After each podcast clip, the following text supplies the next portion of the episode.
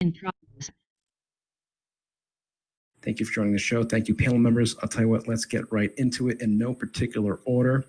And I'm looking at the YouTube screen. Uh, uh, Mr. Spartan Grown, why don't you tell the audience a little bit about yourself, and then we can get right on to sequence.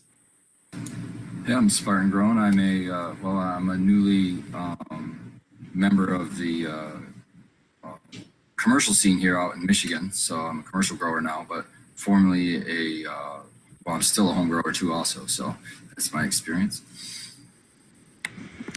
All right, Spartan Grown. Uh, Mr. Sequence from Michigan Bro Show. What's up, dude? Hey, I'm Sequence. I'm uh, from the Michigan Bros Grow Show. We uh, we're a Michigan podcast. We talk about growing and stuff. You can check us out on all the podcast platforms. I'm really excited to talk to Josie and the panel. Thanks for having me again. You're very welcome. And next on the list is Mr. Matthew Gates. Matthew, what's up? Hey there, I'm uh, Zenthanol on YouTube. You'll find me in the comments under that label. I talk about integrated pest management. And recently, I've been doing some reports on aphids and new pests in cannabis. So if you're interested in that, you can check it out there or on my Instagram, Sync Angel. Okay, and next on the list is our guest panel member, Mr. Josie Wales uh, from GG Strains. Josie, say hello to everybody and tell them a little bit about yourself.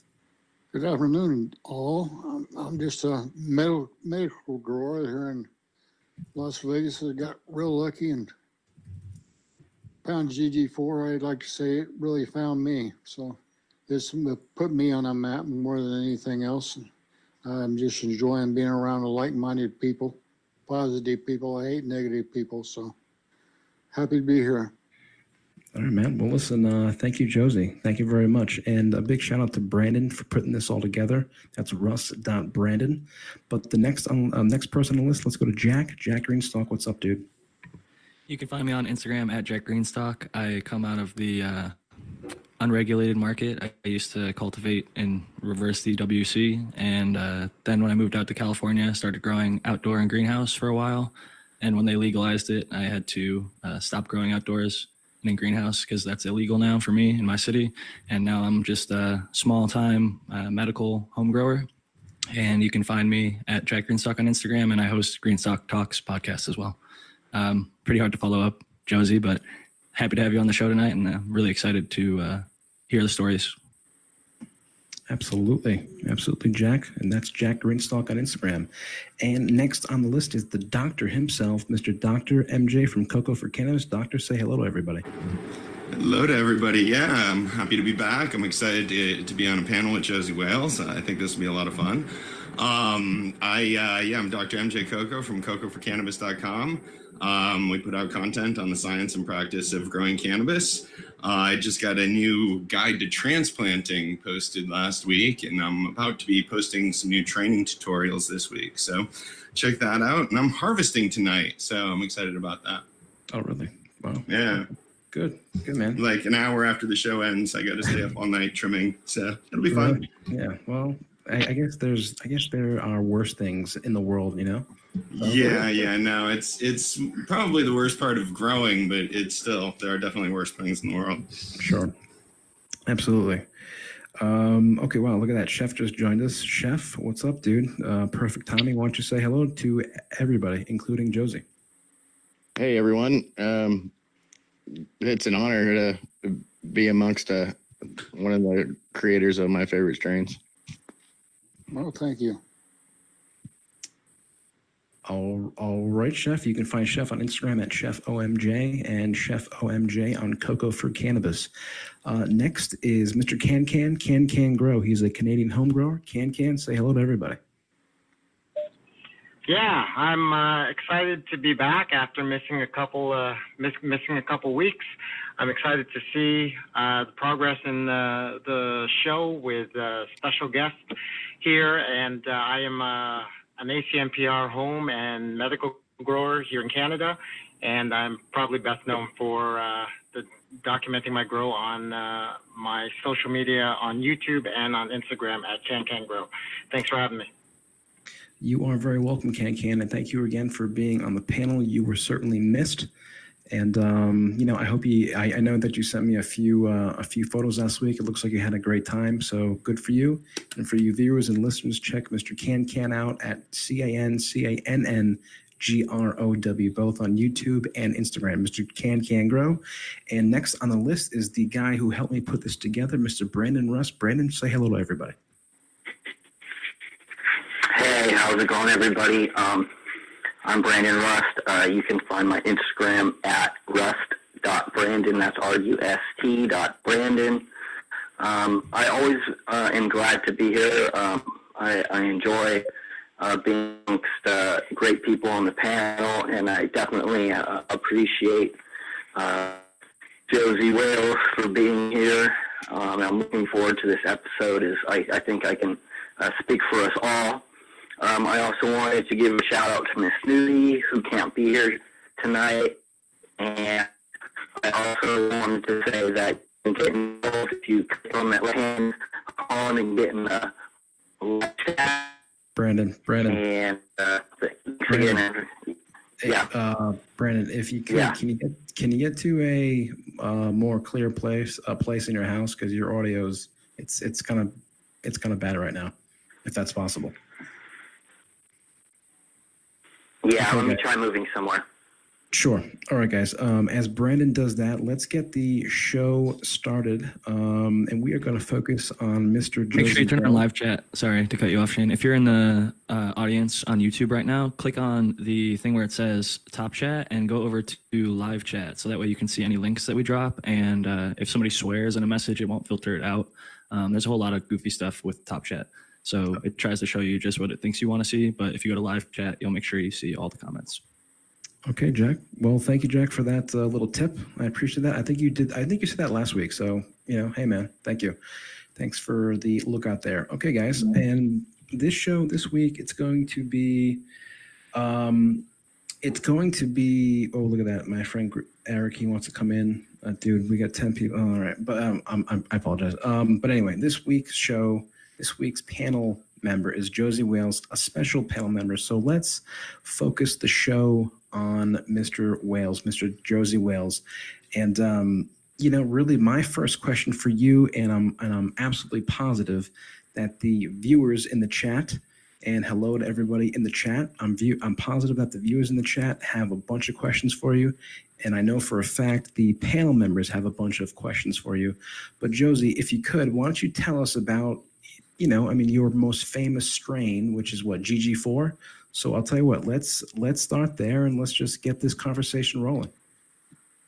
Oh, it's a great honor to even be with you guys. Uh, the story behind GG4 is a rather long one. I don't know if you want me to get into the whole story or just comment on what, what it is and how it's made.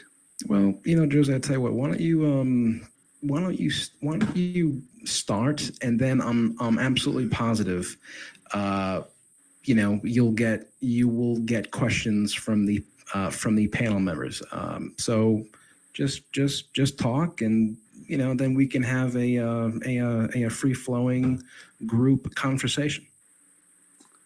Well, first of all, I got to thank uh, Gray Skull Seeds because uh, when I got back into growing, I, I joined IC Mag. I think it was about 2009. I laid off growing for about 20 years of, as a crane operator. So I had to test negative for drugs at all times. So when I did come back, I got I- IC Mag and uh, met Grayskull, Zoolander.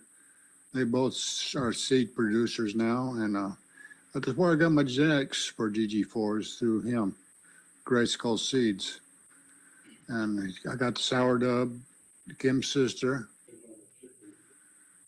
Okay. got the chocolate diesel off another guy from uh, uh, Nugs and Jugs party that uh, you guys know Elaine Outcast All right. from Instagram. She uh, hosted a really rig 420 party in Nevada one time, so I got to attend it. So, but the story starts. Uh, I was at a casino one time and I lost my cell phone. I couldn't find it, About a month later, I get a knock on the door about midnight, and it's the Las Vegas Police Department. And they started asking me, "Or you know this girl?" And I said, "No, sir." And uh, had come find out, they found my cell phone at this girl's house that had been beaten and dragged down the stairs. So they were, I was the number one suspect at that time. Jesus. After I talked to them for about an hour out in my front porch, they figured out I wasn't the guy they was looking for, but they said, uh, how many plants you got going? I smell it really nice. I lied on my ass and tell them I just got 12. I'm a medical grower and I let my med card lapse. So I was, I was totally illegal at the time. My wife is freaking out when I come back in the house. So we're thinking they're going to call the vice department and get them out here. But uh, that, so I tore down my grow that night and, moved it all out to a friend's house. And that was about 80 plants. At the time, I was running a one gallon pot stadium grow. And all I had the Chem sister, sour dub, and uh, chocolate diesel. And also one that my partner Ross, late Ross Johnson, who passed away at Lone Watie, had grown and made Chem's sister by Sour Dub. Well, about a week later after that, it was all clear, and I went to get my plants back, hauled them home, and set them up. And the cross of Chem's sister and Sour Dub hermed on, hermed on me and pollinated the whole room. So I was pretty bummed out about it. I gave most of the weed away. My buddy Marlin, or Mardog as he's called in IC Mag, kept some of the seeds. And so as would be about, oh, I guess a year and a half later, we set up a grow together at a house here in Las Vegas. His medical license is my medical, and he started some seeds, those seeds off the chocolate diesel.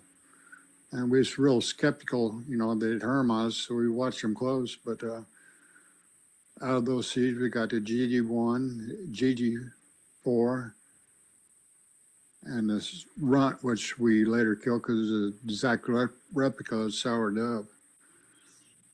But uh, rest is history. I mean, I just passed out the GG4 and it spread like wildfire.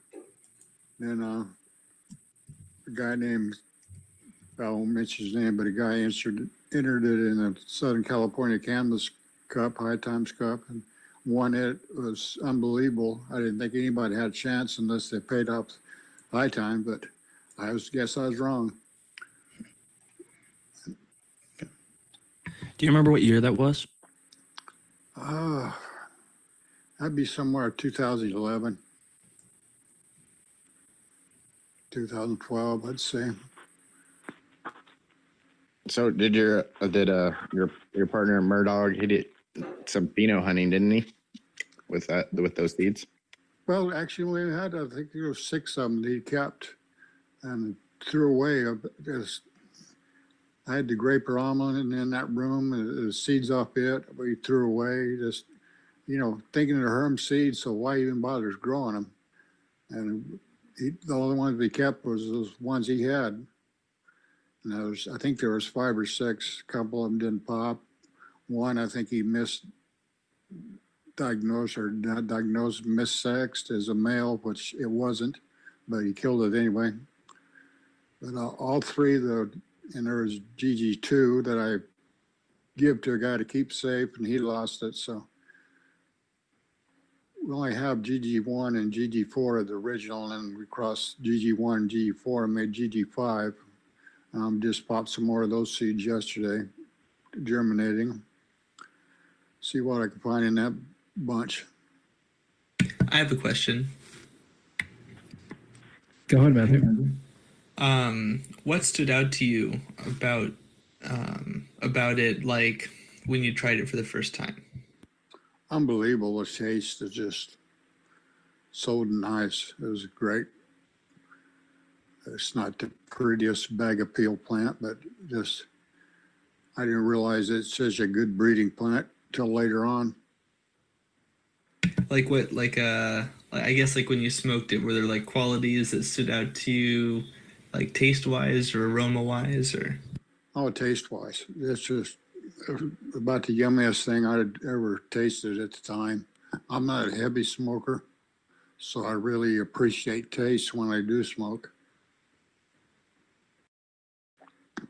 Uh, As a as a co- uh, commercial plant, it's sorry, you know, you, it doesn't yield that well or nothing, but it's really got the taste. And obviously, it bred You know, well. uh, I've used. Uh, can you guys can you guys hear me right? Kind of fuzzy, but I can hear you. Yeah. You're a little robotic, but yeah. Go ahead, Brian. Go ahead.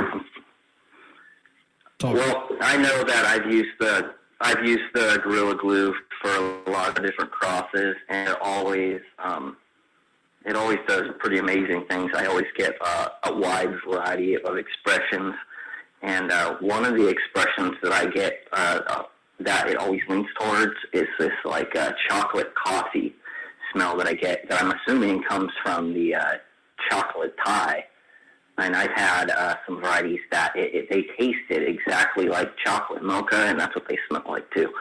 It's so interesting the different um, characteristics that it brings out when you uh, when you breed with it. Yeah, it's got a lot of genes in it, so it's between the Chem Dog and uh, Sour Dub and the Chocolate Diesel. It's, I don't know that heritage is buying Chocolate Di- Diesel. I heard it's Chocolate Trip by something. I don't remember what, but there's enough genetics in it to bring out flavor uh, from gas to coffee to I think it's Jim. chocolate trip X East Coast sour diesel. I don't know about that. Chocolate Trip, if it was a sour diesel or n- not. I, I was saying that that's what I thought it was crossed to. No, there's no, no sour diesel crossed in it. It was chocolate diesel, sour dub, and Chem's sister. I just wanted to make a comment on something you said earlier, and um, I wanted to first and foremost just say thank you. Um, and the reason for the thank you, and it's not just for me. The chat has meant more than one person in chat has already said to make sure to thank you for bringing the strain to the to everyone. And what I think is important is when you said when you were going through your keeper phenos, you know the one and number four, and you said you gave out the number four everywhere. I just want to thank you for that because in this industry, I'm sure you well know a lot of people when they find a gem like that, they just want to hoard it. That's like their first instinct. And for you to go out and to to spread that around, I just want to thank you for that. I thank you for, for liking it. I, I, I was a new member in IC Mag at the time and trying to get, get the quality genetics to grow. And nobody would, you know, share anything. Grayskull was, was one of the only ones in Zoolander that would share. So I, when I made G4 and I knew it was good, I wanted to share it with everybody so that little grower like myself could, could get quality genetics to grow. So it went fast and far. You know, a lot of people sold it, and I didn't want that. I wanted to be given and not be given to the shops to clone out and sell as commercial. But no way to stop that in all actuality. But if I hadn't given it out, I'd been sitting here on it, and nobody would know about it. And I wouldn't have been able to do anything with it in my medical grow besides grow it and smoke it. Similarly, I was introduced to it recently, and I I actually really enjoyed it as well. So I appreciate it. Thank you. You're welcome. You're all welcome. I'd say it Yeah, has one of the so- most unique flavors, and I'm happy that you said that stood out to you first when like that's what you first noticed about it because that's the first thing I noticed about it was the flavor was different than anything I tried, but it was very pleasant, but just very unique. Um, it, every time I have it, I'm like, oh, that's glue or it's got glue in it. It's got a very uh, distinct flavor. hmm Because of its distinctness, I guess that's part of the reason I asked the question. Like, what about the? I guess I should have been more specific or articulate. Like, when you guys do smoke it, I'm curious what what all y'all uh, note about it specifically. I like what Brandon had brought up already. The euphoric buzz is the part that always stood out to me. It always had a really euphoric buzz, very uplifting. am- amazing buzz on it. And when it's bred into stuff, it really helps with the yield and those things also, and the resin content. Yeah, definitely the resin. That's Yeah, I what want to that name. agree with that. It's not just the flavor; it's the effect that it has. I mean, it's one of the the most sort of powerful and pleasant highs that that's out there. I think it's one of my favorite strains. I, I'd have to agree, even with, you know, all the stuff that's testing, you know, all in the 40s or whatever. And I've, I've actually had some outdoor uh, Gorilla Glue 4 and it was, uh, it was amazing. I mean, it wasn't as, you know, and resinous as you could do indoors, but uh, it was still pretty good. And I'd just like to say thank you again for, you know, bringing that and giving it away. I mean, that's like that's absolutely something that is, you know, profound in the cannabis community.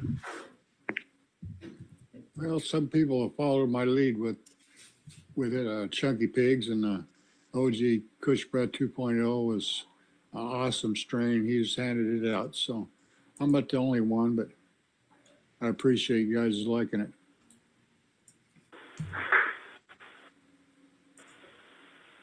Yeah, I, I definitely have to say it's like a, a go-to for like any occasion, really. I mean, my my wife, she just she's in love with it. I mean, if anytime anytime I've grown it, it it never lasts around here. Well, one thing I'd like to bring up too, coming from the medicinal aspect of it too, um, as a caregiver, my time as a caregiver years here in Michigan, um, for the for just the straight pain relief and uh, something that would punch through anything else, that was my always my go-to. That was the one that I would give to a patient who was um, fighting cancer. That was the one that I'd give to a patient who was, uh, you know, recovering from a surgery. And it seemed like it always would help them more than anything else. So there is a medicinal aspect to the potency too. I mean, it's, it's Oh, sure is. Yes. After I had open heart surgery, I had anxiety so bad. And that's the only thing that kill the anxiety. Some, I'd eat, eat a chunk of GG4 hash and just, just stop the anxiety totally for weeks at a time. I was, I was so bad, I take sleeping pills and I still couldn't sleep. The anxiety was just, had grip on me, but not with GG4, killed it. And that's what was special about the GG4 is usually the high potency strains are the ones that give you the anxiety. And this one really didn't do that to you. So that it's just something special about that strain. Yes, sir. I can agree with that pain relieving quality. I banged my elbow today on a metal rack, my funny bone, and it's like swollen and hurt all day long. And uh, when I got home, I've been smoking GG4 and a GG4 cross, and I literally like feel the swelling going down, and the pain's just been dropping off each bowl I smoke. Nice. So I'm absolutely a big fan of it from the medical perspective as well. Oh, God, several Um, people I- tell me. I- uh, Go ahead, sorry. Oh, good. Okay, Dan, um, go. I have I have a question. Um, so from you know one of the things back in the day, I think one of the reasons why a lot of people held on to everything they had because it was kind of like the bread and butter, and if it was something that was um, you know that had a, a, good value to it, they would hold on to it and try to not give it out. That way, they could keep the market demand high and they could sell for higher prices. And um, so that was one of the reasons that a lot of stuff wouldn't get out. Um, Right. and having, you know, giving out, you know, so so much, you know, I definitely appreciate. it. I love the cut and I grow it. How, I mean, how does it? How has it affected you? Um, like, how has it impacted you, like in your life in general? Like, Well, really, it's, it's, it's the foundation behind GG Strains. I don't know if any of you are familiar with what GG Strains is doing, but it's our stepping stone to that whole business. And Can I ask a that- question to lead into that? Yeah. So like, um, I'll ask this for people that might not be familiar. Can you give the history about how Gorilla Glue actually sort of uh, legally interacted with you and why the name is now GG4 and GG Strains? Well, they called my house one time and informed me who the lawyer was calling and a lawsuit, which I thought was bullshit. So I hung up on him. And about two weeks later, he called again. So I listened to him and said that they're going to sue us and for using the word Gorilla Glue. And uh, so we had to get lawyers. So I set up a call with him, the lawyer, and my partner, which is better at speaking and business minded than I am, which passed away just recently, Ross. And we talked and uh, we finally had to hire some lawyers and negotiate a deal and we settled out of court. But it was very costly. We still owe the lawyers a lot of money. So paying that back and trying to keep the business going. Wow. So I just want to say rest in peace to Ross. That's uh, really sad to hear about his passing. And now Yeah. you can uh, s- sort of tell us a little bit about GG Strains. It's um, it seems to me from the outside looking in a little bit like you're licensing out the strain name Yes. to legal states and people that can grow. Yes, marketing, marketing, licensing, business. They get our strains. We get a percentage of each crop. And it's not too good for the small time growers, but for the big growers, they're getting quality genetics for pennies. Don't have to pheno hunt. We do the pheno hunting and provide our quality genetics for them to grow. I like that from the user perspective. If I was to get something from some like someone who paid the licensing and got it from you, I know then it's verified, legitimate, the true genetics. If I'm getting a GG for that's actually what I want to get, not some random Yes. cross. That's the most important thing of it all. I did, forgot to mention that, but they're all certified genetics from, from us. And I know a lot of people don't like Phylos and Truby, but we've had them all tested and they're all, I guess you'd say trademarked their name. And they're certified that that, that is what they are. So if I somebody think said that's they an have. awesome business model. Pardon me? I think it's a great business model for you to be able to, um, you know, license out and to be able to have that name and the legit the legitimacy to back that name up. Um, I think that's a huge, you know, a huge thing. I think that's really important, especially um, with how much misinformation that I've seen within the, the newly emerging industry, where there's a lot of mislabeling and people you know, trying to just, you know, make money as fast as they can. I think that having that, um, having that name uh, attached to a product is going to be a huge thing, and I hope people recognize, you know, the the what that means and you know what kind of you know quality it's associated with. I know some really uh, good people that are uh, growing some Gorilla Glue at their facilities. I know that they're licensed, uh, that you're doing licensing with them, and um, they're amazing. And I think that's it's a won- wonderful thing that you're doing. Thank you. We're trying. Hey, uh, Josie, how uh, I'm curious, how has business been for you these uh, these uh, past couple of years? It's picking up. It's hard, really hard at the beginning, but as this new legality moves forward, it's getting easier, and uh, some really big outfits have contacted us and talking to us. And you know, ones like Fat Panda, we were blessed to work with in Washington State. They've been our bread and butter so far. So. Yeah, some um, you know some Jersey. Yeah, we definitely love it here. I, I'm from Washington State, and yeah, I have to say that it's not really on the market. So, I mean, anybody that is growing it is actually, you know, making a pretty decent profit. Good. Hey, um, Josie, I'm curious about something. Can you, can you, I mean, I know this isn't so much growing, but, you know, without revealing too much information, but can you walk us through the, the licensing of, you know, the GG4 strains? I mean, like, how does that all work? If that's something that you want to get into, and if not, that's perfectly fine too. Well, it's pretty basic. Like I said, that we supply our cuts. How they get there, I don't know. Most of them are in state already. Because uh, like cr- crossing state lines is illegal, so we try not to do that. And uh, we get so much a gram I won't say on air how much that is, but for each harvest, we get so much pennies per gram and the track and trace metric system provides us with, uh, what they're selling and what the name of it is, so we know, it keeps track of what they owe us. And that's how we get paid. I gotta say that sounds very fair. A lot of people recently have uh, looked down on Phylos, but I think the way that you're using it is the way that everyone wanted to and intended to, with like the prior art, um, being able to map your g- genome and show that it's truly what it is. I think what they did was sort of underhanded by saying they weren't going to be a breeding company and they weren't going to be a tissue culture company, and like that's a separate episode. But I think Yes. um, I wish I think everybody wishes like breeders like yourself and DJ Short and all these people that put the time in and, and found something special, you should get the credit. And you should be able to have like a, a legacy way to come in to the markets and um, be rewarded for it. So it's unfortunate that the other things happened with Phylos, but I think you were doing the right thing, trying to just verify and have the most scientifically rooted background.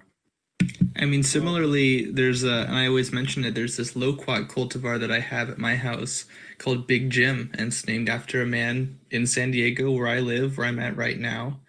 Um, and he bred this cultivar and now is pretty much the most common one uh, here and possibly even in California. And so I think it's kind of cool to like know the name attached to it and then have the, the understanding of, like Jack mentioned, the, the genome and like, why do we like it and you can ask those questions because you you have a, a, a genetic background to to to marry to the name And I hate to always pull it back to the medicinal side, but let's not forget the medicine aspect of this. You know, if you if you have a DNA backed test proving the genetics of that plant is what they say it is, and you know that that mix of terpenes slash cannabinoids slash everything else is in that cultivar actually helps you for whatever your ailment is, then that's a powerful thing to be able to have a stamp on the end product saying, you know, certified or whatever it is, or you know, licensed strain, you know that what you're getting is medicine. I mean, just it's the market and the open market is CBD right now, and you know exactly what I'm talking about. Yeah, agreed. Totally. i agree definitely agree Josie, as far as uh, cultivation practices, um, I think personally that heavily influences the results that we were just talking about as far as the medicine. What are your preferred like lighting and um, let's say like where what do you grow in? What's your style? Organic, Oh, synthetic? I'm, I'm so old fashioned, it's pathetic. I'm still running one thousand watts HPS bulbs. Cause I've got such a small grow space, I'm allowed twelve plants. My wife's got her grow card, so I'm, she's another twelve, so I get twenty-four total, so. I try to keep some flowering, you know, perpetual harvest and some in beds, cloning. And I use coco, general hydroponics, uh, Goal Line, the stinky stuff. And some of Russ sent me some, I can't pronounce, pronounce what it is. Russ helped me out on this. Bokashi?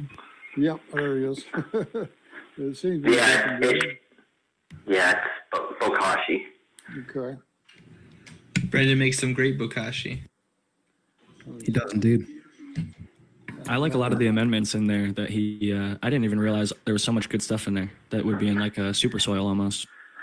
Yeah, so what I did with the the EM1 Bokashi is uh, I did the EM1. I didn't do like a lot of the uh, like indigenous microorganisms that I see a lot of people using just because there's scientific research to back up the EM1. And then I added, um, you know, I actually did a bunch of different recipes, and then I found that using soy hy- hydrolysate and some of the other organic inputs um, help sustain it longer and then um, it also adds those inputs quicker into the soil. So um, especially if you have a living soil or you have earthworms in there, it just builds everything up really quickly. Quickly, and it also helps too. You know, like if you're if you are doing synthetics, um, it actually will help break down all the um, the salts that are uh, that are in it. Yeah, so Josie, you're uh, growing in coco, huh? Yep. Cool. cool. Uh, That's awesome. Yeah, I'd love it. We would be honored if you'd come by and check out our coco for cannabis. That's really our our main topic is growing in coco coir and sort of teaching growers how to make maximum advantage of the media. Yeah, I'll have to check it out. Yeah. You- You'll probably teach me something. I don't know about that, but I, I would be honored. We have a live chat room. We have a forum there. I mean, if you ever popped your head into our chat room, I'm sure all my members would just just about lose their minds. Um, but yeah, I got a bunch of articles on on fertigation, on growing in coco. Um, and if you had, if you'd be do me the honor of checking those out, I'd be really happy. Yeah, send me a message on Instagram and I'll link it up so I can follow you and Oh, see awesome! what's going on. Absolutely. Yeah, I'll I'll, uh, I'll reach out to you on Instagram. I have to say, it's really cool to see these sorts of joinings. I think so too. Like I said, I like the positive side of this group. Thank you, Joe. Uh, Yeah, I'll, We, absolutely. we, we do appreciate that. I'll tell you what, guys. Let's um let's go to Mr. Can Can. Can Can, you've been quiet so far. Do you have any questions or or comments for Josie? No, I, honestly, I've just uh, kind of been uh, enjoying listening to everything. Um, I think that there's a ton of value in uh, not just growing, but learning about the history of, you know, some of these these these great strains and cultivars that we got. And uh, no, I think uh, everything that everyone said, I. I, I back 100%, and uh, I, I think it's great. So no, I don't. I don't have any specific questions right now, but I'm sure I'll chime in if I do. Okay, Mr. Can Can. Um, but Josie, I am, you know, I'm curious. Uh, you mentioned that you're growing in coco coir. Uh, you know, why don't you tell us a little bit more about that? Because to be perfectly honest with you, a a old school guy like yourself, I mean, quite frankly, I I kind of figure that you would grow, um, well, grow organically. But if you could, um, could you tell us a little bit more about your medium? Well, actually, I take a bag of uh, Roots Organic and a bag of Biobizz coco and I mix them together. So it's not straight coco. Then I just use the Go line and uh, Russ's product and water with that. I flush every three days. I just run cold, straight water through them. Tap water, it's not even RO water. I, I find that the Gorilla Glue strains don't need that much fertilizer. They can just do wonderful without heavy feeding. I see so many people overfeeding it and they get small little nasty looking buds and wonder why their Gorilla Glue is so shitty.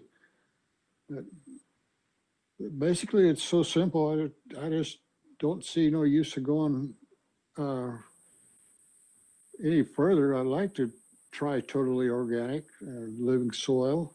But uh, at my age and my physical condition, I really can't build beds. And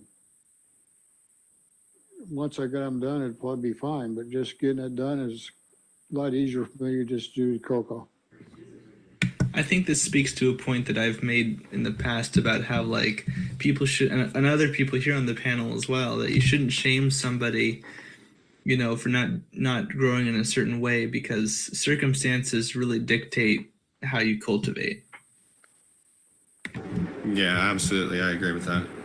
I agree, and I'll say this: like I just harvested a, a Gorilla Glue, Glue Cross in coco, and uh, I think when you do it properly, it can taste just as good, if not better, than soil. My cat's meowing at me over here, but um, I think yeah, the the point is if you do things properly and you have a good method that works for you, at the end of the day, who cares? You know, do what works best for you. It makes you happy. I agree totally. Only thing I notice with organics is you get more color in your plants. I, I think. I I, could I was just wrong about about to say that. something about that. Um, I, I actually did a, s- a scrog in, in a four by four with the, it was actually bag seed from one of the uh, established uh, GG4 growers here in Washington. Um, it's really hard to get a hold of any of their stuff now, but um, I did that in soil.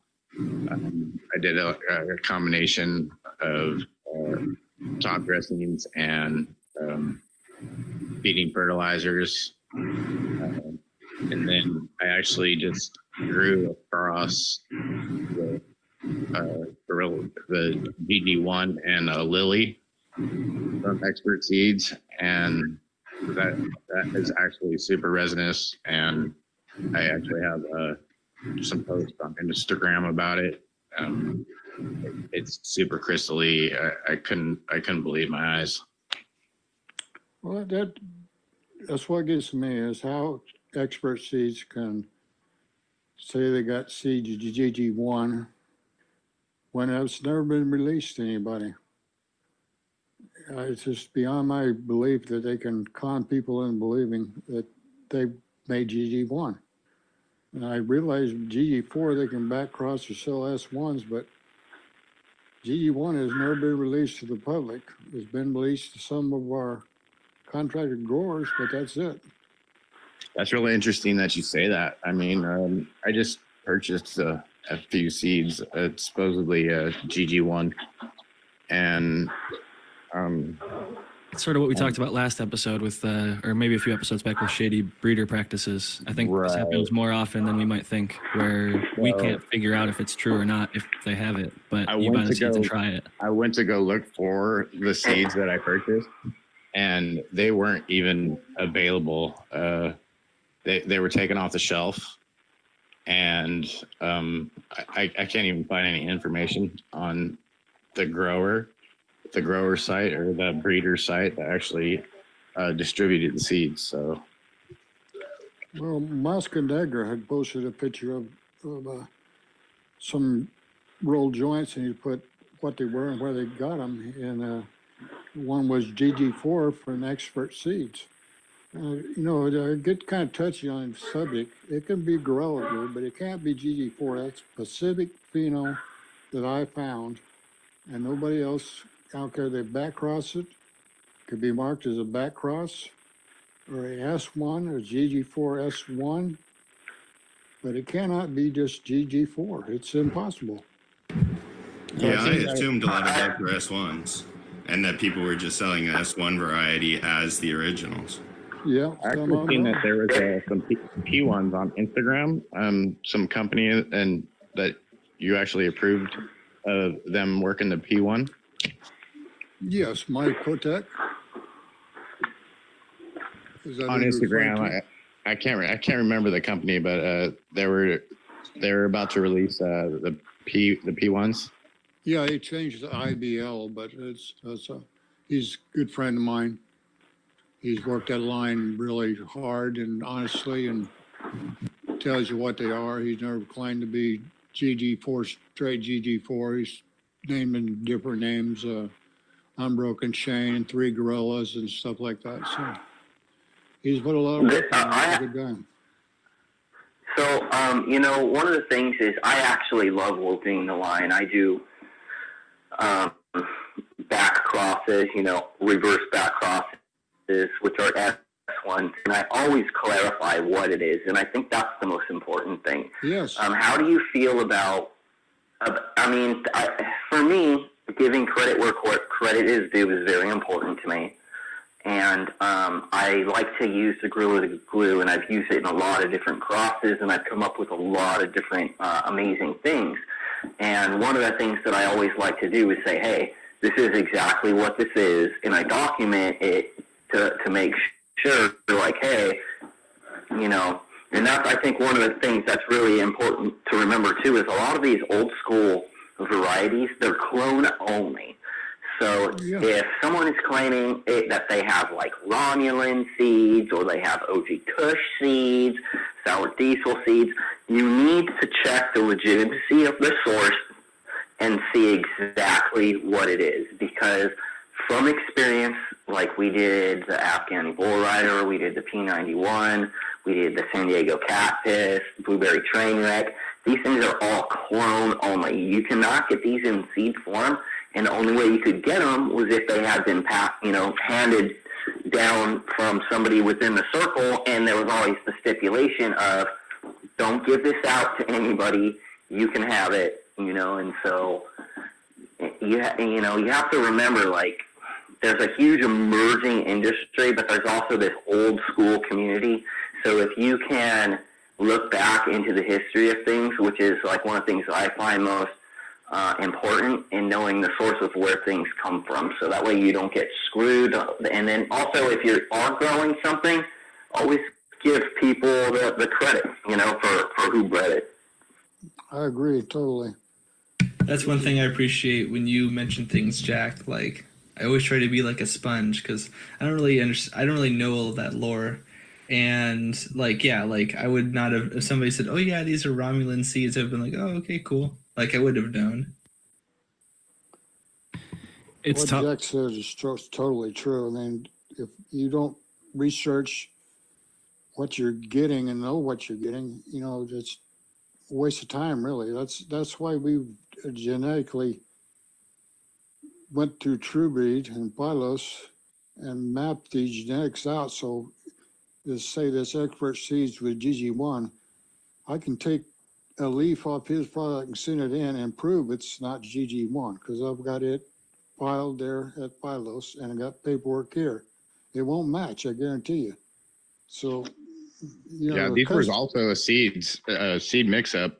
Um, I, I was supposed to get uh, the GG4 automatic, and it was just um, just some strain that you know I just randomly you know uh, Yeah, I found wasn't. Where, knocking you for, for it at all. I was expert sees more or less. I was knocking on, I know you're buying a product and you expect it. You got something different. and I appreciate you even telling us about it.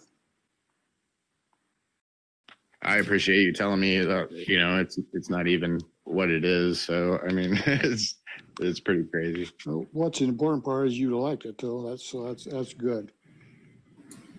I've got Yeah, a question. Some of, for you, some of the Josie. similar tastes are there, you know, uh, the pine and um, a little bit of chocolate. Um, it it it does also have, you know, some of the uh, euphoric effects. So Well, that's odd because that sounds like GG one, but how they got it, I wouldn't know. Hey, so Josie, I got a, a clone dispensary here. I'm in Los Angeles, and um, they sell cuts of GG4. Um, I've suspected that they were original cuts. Um, is that what you would suspect? They should be, you know, Yeah. I, I don't know, but it's been out there so long, they should be. Yeah, no, they're a reputable clone dispensary, so I was assuming that they were. But and they also told me that it was a clone only strain, and that yeah, all the seeds were were probably S ones too. So Yeah, I think I think I'm gonna have to go get one after this conversation. We're doing a, a beat the best challenge, and I think I'm gonna have to enter uh, a clone of the GG4 into that. It's probably gonna win. well, hopefully, yeah, always like those wins. yeah. There you go. Hey, hey, Josie, I got. a I got, I got, for. I got a Brandon, Brandon, um, uh, uh, Brandon, just hold on for one second. I think Spartan Grown wanted to ask a question for Josie. Go ahead. Yeah, Josie, I was just gonna, I was just gonna ask you, um, as a grower to a grower, I'm sure GG4 is not the only thing in your garden right now. What else you got going on in there? Oh, right now we got uh, seed junkies. Uh, what is he make? Uh, it's Cushman or the other one. The wedding cake? Wedding cake, yeah, F2 wedding cake by Kush Mints 11.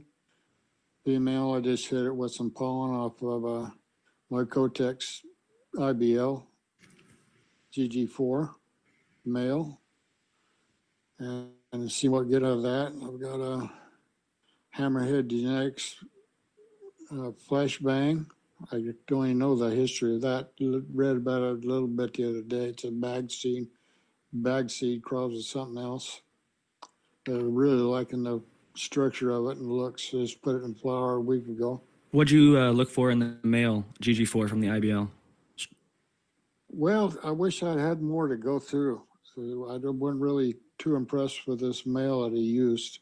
wasn't as, as robust as I like, but I look for health and vigor and, and pollen production, and I got little of either on this particular male. And I just, I do have seeds. I was hoping for a lot more. But that's, that's a curse of being a small time pollen chucker. I won't even say breeder. I, I, I have a tendency to, uh, you know, do small batch pollination. That's how I make all of my seeds. And uh, I will take, you know, just little manners and I'll make a couple seeds here and there, feed them through what I get, and sometimes I find some amazing stuff. Um, sometimes I just find trash and I waste space, but um, it's always uh, it's always so awesome to be able to find a new flavor and just to see those flavors develop throughout flowering and see how the plant does. It's like the it's the best feeling ever, really. I love being in the garden. It's an adventure. It really is. It's fun. Isn't it interesting? It looks like that breeding. Uh, is- one one of I'm sorry. I was just gonna say it looks like breeding is going more towards Uh, flavor now than anything else. They don't care about anything else except for flavor, which is kind of a cool thing. It seems to be the case, but I think it's really important. I think flavor is really, really important nowadays. Uh, there's, there's, you know, I've tasted some pretty interesting uh, varieties of cannabis, and if you can really bring out those terpene profiles in them, you can have uh, some, um, you know, some different, you know, some different varietals that express really, really heavy flavoring. Speaking of which, uh, what is how you know what are all of the panel's members' uh, favorite variety? What's your guys' favorite thing to smoke? Who grew it? I'll start out. But I think sour dub is my favorite of all time. High taste and just general enjoyment. Do you find that you like um, citrus or, or like citrus taste the most specifically, Mm. Josie? No, not at all. It's, you know, I like the more gassy sour dub taste of, I don't know, uh, I don't know if it's gassy or, but It's like a, is it like a like a pine like a pine saw fuel type smell? Is that kind of what you're describing? yeah, pretty much. I, I'm not too much on the pretty strains. Uh, I like to taste them one time, but after I taste them, it just gets boring to me. So sour dub is originally from bog um, seeds, right? And you said you Well, got yours through um, Grace. the Grayskull. So Yeah. that's did he get hi- his from um, bog seeds? Yes. Because that's like one of Bog's flagship. Okay, actually is one of his closest friends uh, he won't ever tell me his name so i know it's undercover was given these seeds by bog and Bog, for anyone who doesn't know, is bushy older grower. yeah I believe he's from uh, IC Mag, and he's an old school guy. He's been in it for a long time. He's got like Very long. lifesavers, sour double. He's got a lot of really good stuff. Sour bubble Thanks is for- was well, well known Yeah, thanks for thanks for reminding us about all of that. I I did not know at all. I thought, oh, bog, like that's swampy. I wonder what that's supposed to designate. no It's, it's funny. I'm kind of Yeah. enjoying that question. Is like I like the new stuff I'm growing. It seems like that's what I'm always reaching for. Um, and right now, right now, what I'm really liking, um, Subcool actually sent me a tester of a, a, a DJ Short Blueberry crossed with a um, Kyle Kushman's. Uh, is it uh, strawberry cough or raspberry cough or Strawberry cough. strawberry cough? Crossed with strawberry cough. And oh my god, I got this number two pheno out of four that I was running. It's just so good tasting. It's like you just want to keep smoking it and keep smoking it and keep smoking it. I just love the flavor that I'm getting out of it. So that's neat I'm excited about that because I've actually got strawberry daiquiri from Subcool right now, which is Jack the Ripper cross to uh, Kyle Kushman strawberry cough as well. I've got three females that are about to go into flower here pretty shortly. Oh, that's gonna be awesome. That's one thing I'll give it to Subcool and TGA. They they could bring the flavors, man. They they really bring the flavor on some of that some of that stuff. I also like the Jack the Ripper just because it's, in my experience, been a really strong head high and uh, gets me focused and like functional, which I really enjoy. Um, and Josie, it sounds really like you are all about the positivity and like paying it forward. And I just wanted to share a little bit of a story because I just before we were on the podcast, I was talking about um, one of the flavors that I just harvested, um, but it was off air. So I wanted to give a shout out to my buddy. He broke his little like hash wands. So I went to my local grow shop and got him these little like glow wands that use to smoke hash.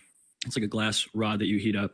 Um, and I sent them to him for free. He lives up in Crescent City at the time, which is like Northern California. He's been breeding since like 2007.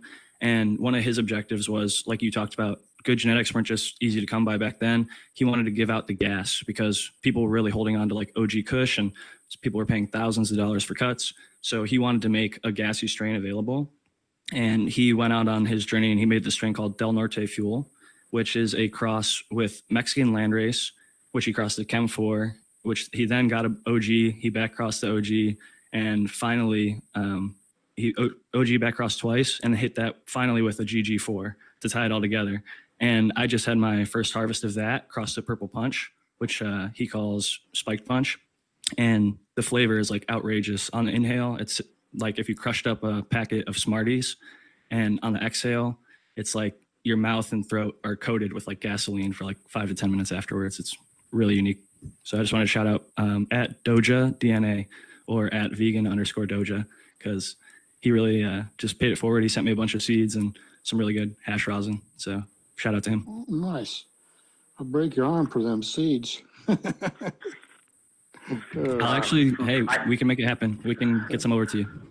I appreciate that. I love GG4 crosses. I've got a box full of them. I love them.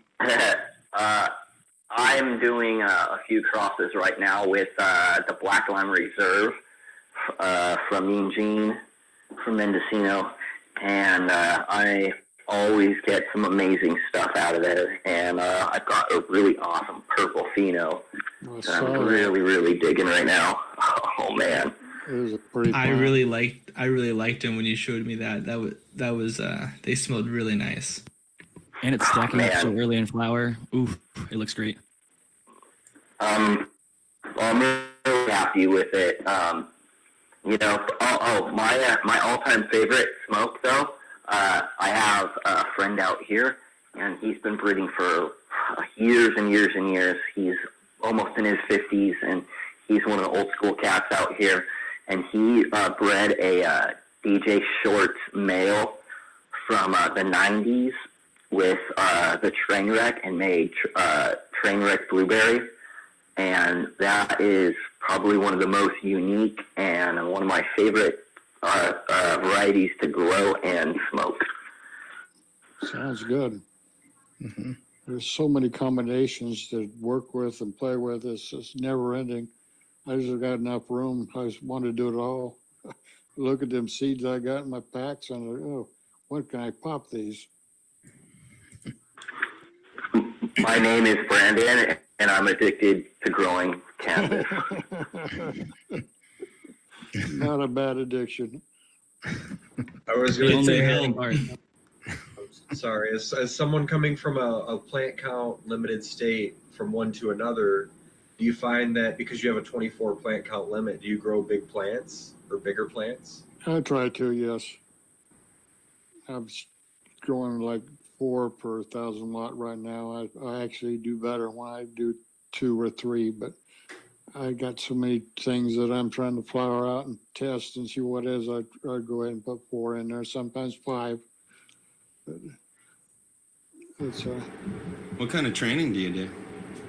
oh, not much. I top and, uh, shave off the legs pretty good, just where the tops are Right. in the light, keep the bottoms trimmed up as much as I can. I can't get down like I used to, you just growing a scrog, but I can't get that down under- underneath the screen to harvest them anymore. So I let them grow naturally with stakes. And Yeah, harvesting out of a scrog is a pain. I mean, doing anything It under is. the scrog is a pain too. yeah, Yep.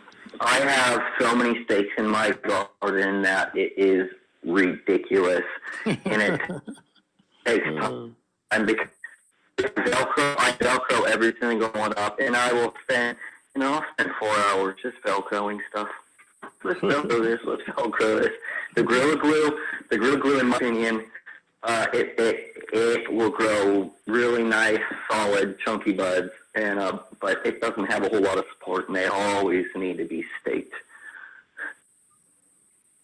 Yeah, they definitely need to be staked. I um, I mainlined mine, and they were what I really liked about growing the the GG4 was sort of it, it was a very friendly plant to grow. It was totally willing to just sort of keep growing out laterally and, and wouldn't turn around and, and just sort of bolt back up towards the roof of the tent, which a lot of plants try to do. So I really enjoyed it. It kind of was a well behaved plant that would go where I wanted it to. Yeah, you gotta control it though, or it'll flop all over the place. Yeah, no, it definitely requires support to, to prop up the colas. But I mean, I'm used to that with whenever you mainline a plant or manifold it, you're going to have to do that. So, Yeah, I was wondering if there's any uh, strain specific uh, tips you might have while we're kind of going down that route uh, to growing it. Um, I've noticed the same thing. I've got a supporter a lot more than I would maybe some other plants. But uh, you mentioned before that it's kind of a low feeder. You don't you don't think it needs you don't you want to be careful not to overfeed her. Is there anything else?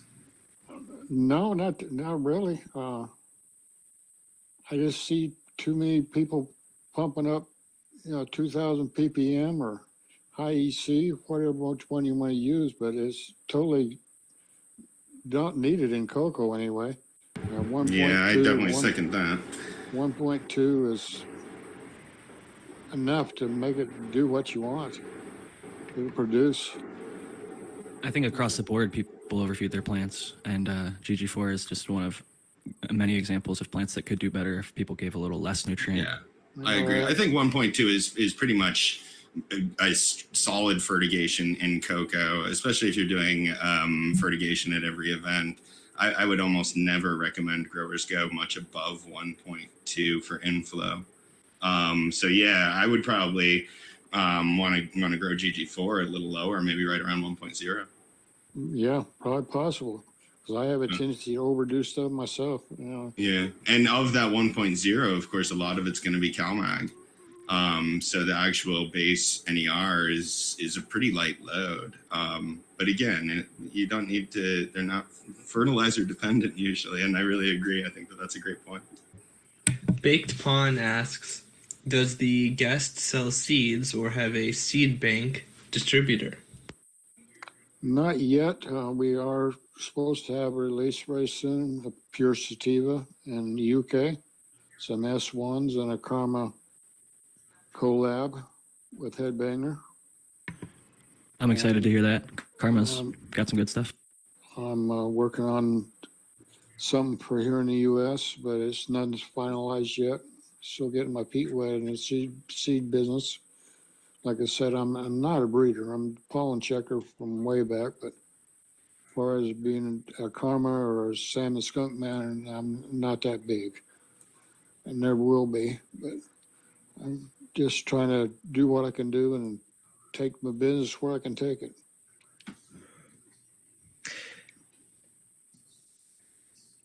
Well, I would give a shout out, shout out to my, my partner I have now, Kat.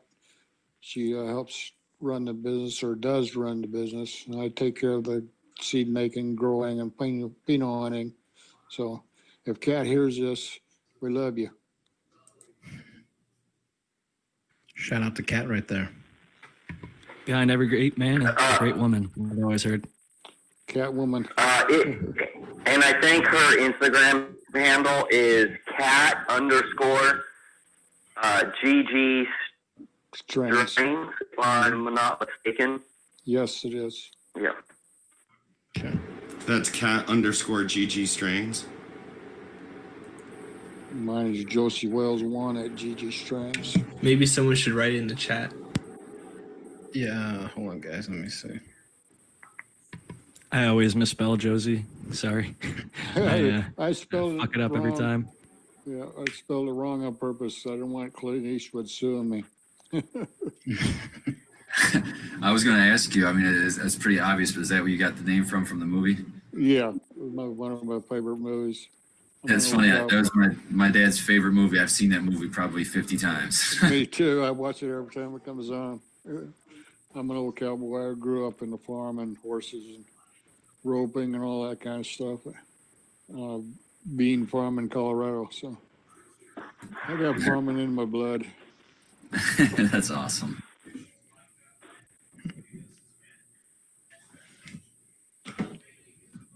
Hey, um, Josie, moving forward, I mean, where do you see, um, you know, um, you know, so I'm curious. I mean, since, you know, since growing, since consuming cannabis is legal in Canada, is that a market that your company has targeted? Are you guys currently in Canada right now? Not currently, but vastly close to signing a deal. I can't say with who or when, but I've been negotiating for a couple months now. You well, you heard it here first. That's interesting. You I have a question. I, I have a question, and this is one of the things that is kind of like a thing that pertains to the industry in a whole. Um, I know that there is a lot of uh, people who, who are interested in cannabis branding, there's a lot of different people from, you know, actors to musicians um, that all, you know, they're doing licensing deals with uh, large companies. If you have something that you want to be associated with a quality product, are you carefully selecting the companies that you do business with? And is there any way that you, you can do like a quality check to make sure that end user is getting what you originally intended? Yes, yes, that's where I miss my partner Ross so much for it because he that physically go to the grow facilities and check out the grows. And uh, I'm on dialysis every night, so I'm pretty bad bound to home due to do my home that dialysis. So I'm not being able to travel. I'm trying to break my son in. He's 30 some years old. He don't know nothing about growing. His dad's been growing all his life, but he doesn't know nothing. So I'm trying to break him in to take Ross's place and uh, do that sort of thing. And uh, the branding part of it to me is very important that for his future and his kids' future, because I'm not gonna last, you know, maybe another five years and I'll be gone, so. I, I can see this is kind of an emotional subject for you. I, I, I'm sorry if I, if I hit uh, an emotional chord. Um, Oh, that's you know, I think Uh, that you have you have a lot of passion, and uh, I, I, again, I, I'm so so sorry for your loss, and uh, you know, if you know if there's anything I can ever do, you, just reach out. I'd love to be able to help any way I can. Well, thank you. It's just something we all gotta deal with, you know, life is not forever, so. It's hard to deal with sometimes and you move on.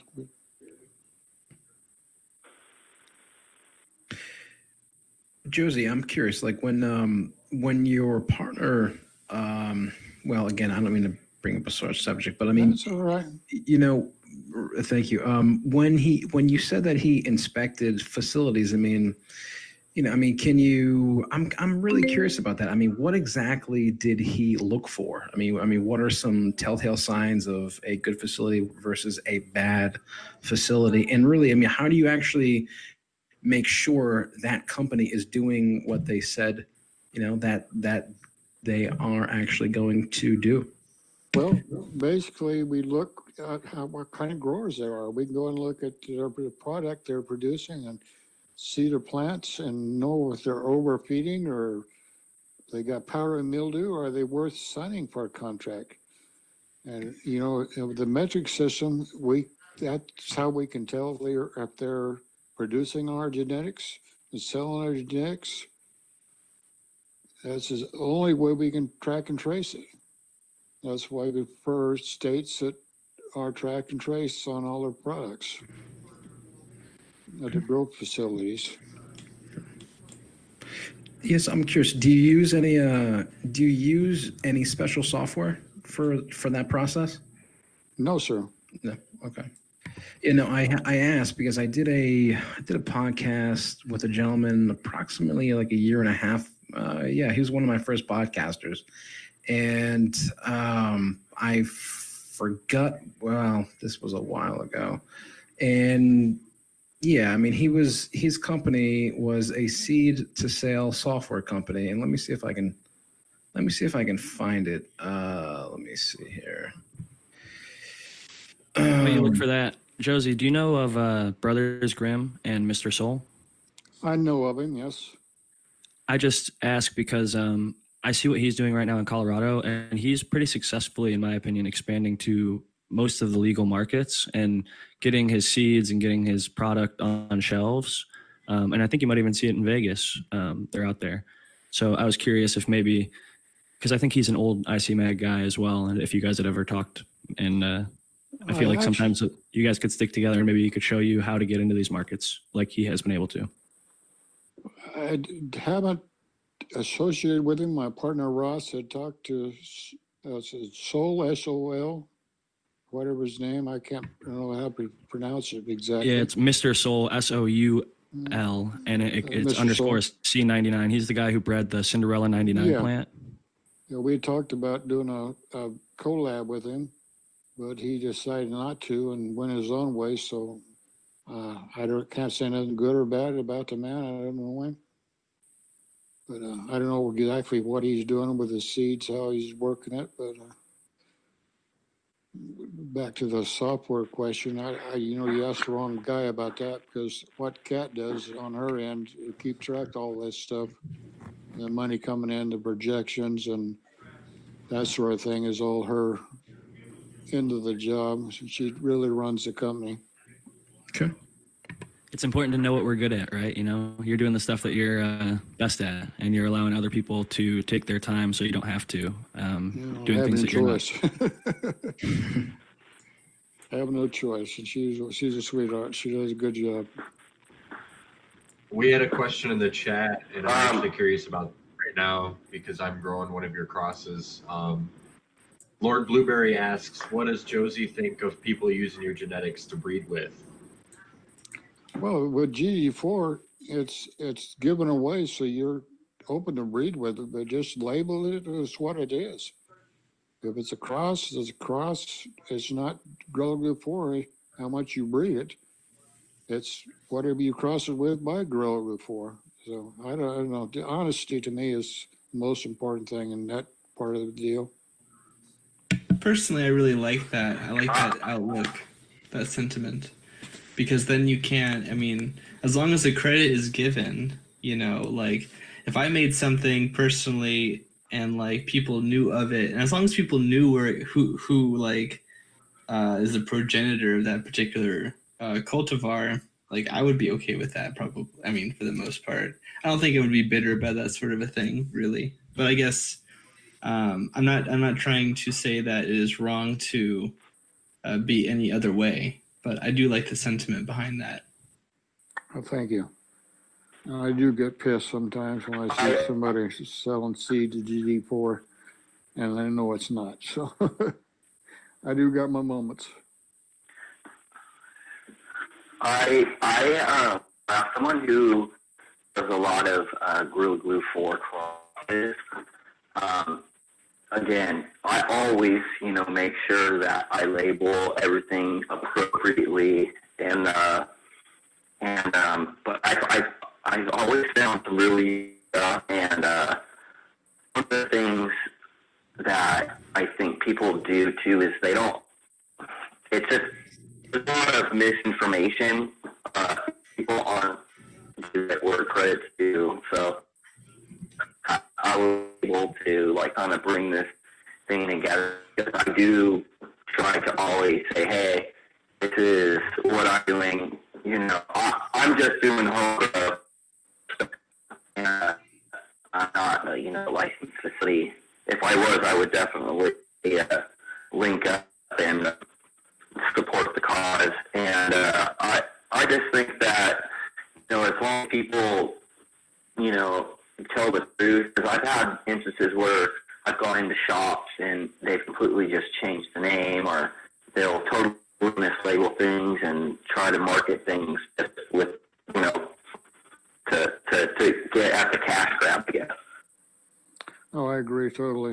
walked into a dispensary here one time and I started asking about Gorilla Glue, what they had. and they- They had Gorilla Glue 4, they had Gorilla Glue 5, and had Gorilla Glue 1.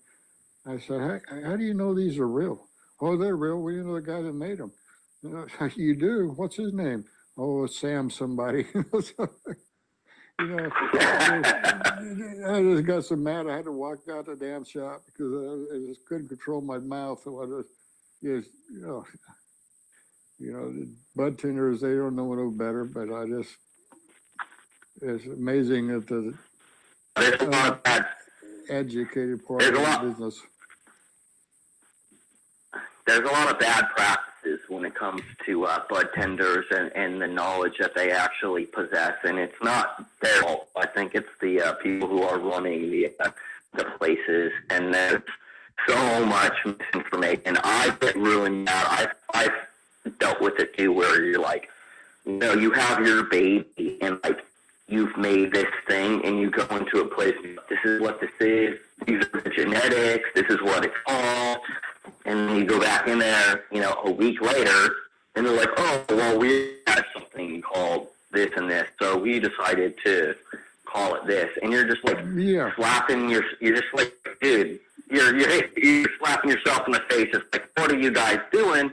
You know, I, I'm trying to market this as this is what it is. Uh, it's so frustrating. you find that so often in these dispensaries that they will take anything that's not selling and change the name to Gorilla Glue and sell it off my name, actually, that I created to use to fill their pockets. So it's, you know, it's a greedy part of the business that we can't control, so Yeah, and in the That's why- process that they do that, they actually hurt your brand. they hurt the brand, they hurt the consumers, uh, Wow. they're, they're screwing everybody. I've had so many tell, people tell me, you know, uh, I smoked GG40, it wasn't nothing special. It's highly overrated. I, I tell them, well, obviously you haven't smoked the real GG4. But, you know, some That's people what I don't would like say. it. I can accept it. You know, if they don't like it, that's, that's cool too, but Going back a little bit to the bud tender thing, I think a lot of the time dispensaries are just kind of hiring the prettiest girl they can find. Like Lady Greenstock bet. used to work at a storefront, and they would have three different Blue Dreams. One was the bottom, one was the mid, one was the top shelf, and sometimes they'd have a fourth one from a different grower. And it's like it's just crazy. And what is she supposed to do when there's four different Blue Dreams? Like someone, even an informed customer comes in, you look at four different Blue Dreams, and you're like, what's going on?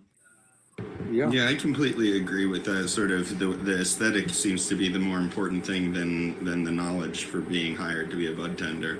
Um, and I think that that's sort of endemic in our in the cannabis industry. And I don't like that's one of the reasons I don't like AN and their marketing strategy. Who? Advanced Nutrients, who uses Or that. same sort of sex sells marketing strategy for cannabis. I just don't think it's Yeah. necessary. No, it's not. Everybody likes boobies and ass, but it doesn't need to be on selling bud or nutrients. Yeah, I mean, th- you don't need that at your pharmacy, right? I mean, you don't Yep. choose the pharmacy because of how attractive the pharmacists are. I, I mean, y- yeah. I, I might. It, it does seem a little tangential to say the least, right? yeah. Uh, guys, um, Bad Bunny Nutrients asks, what made you name it Gorilla Glue? Oh, it was the first time Mar- Mardog and I was shopping at, well, I was chopping and trimming and I got a phone call on him old flip phone, phone. The same type that I lost that started this whole deal. And I went to put it down after I talked to whoever it was that called me and the phone was stuck to my hand. So I said, "God, this shit is just like Gorilla Glue. And that stuck as pun, no pun intended, but it did. Okay. I love that story. Um, and also, uh, Josie, you have another question here. What was what was the well? Uh, you may have answered this, but what was the cross that GG4 was made from? Asks Red State Rebels. Again, it was uh, Sour Dubb by Chem's sister. Okay. That Hermie to the chocolate diesel, and that made you GG4. There you go, Red State Rebels. There's your answer, sir, in the chat. I think it's funny that so many amazing strains come from a Hermie. Like if we look at OG oh, Kush, Oh, it Yes, came from a yes. Hermie. If we look at Chem Dog 91, which has been literally going around from 91, it was from Dog Bud, you know, bag seed. It Bag just seed. unbelievable to me that they're still oh. like the most popular on the market. Yet we still get ragged on for not being a breeder. I mean, I you- think that. Oh, sorry. I say that you, you know, if I didn't have those genetics I had in my room at the time, it wouldn't happen. So I am the breeder, but I might not be a breeder like Karma or Sam, but uh, I still bred that plant. You put all the things in place, all the pieces were in place for the situation to happen. You had That's really right. good gear, and really good gear oftentimes when it crosses to other really good gear makes amazing Exactly. stuff. So Exactly. I mean, I've definitely taken. I've, I've told the story many times about how uh, a poinsettia grower had a uh, a line of poinsettia that got infected with a phytoplasma. At the time, they didn't even know what that what, what a phytoplasma even was, but it can transmit from the parent to the offspring, and it made the plants grow differently in a way that they could cultivate better, and so they became very popular. And like sometimes an accident like that can have such a fundamental shift um, Yes. in growing procedure. I think that I love stories like that personally. Not only, I know you growing, but in science, uh, penicillin, for example, is an accident. And Alexander Graham Bell and the phone was an accident. You know, it just goes on and on. Viagra You gotta was a take heart medicine. of them when they come around. Yeah, lateral. It's a great word.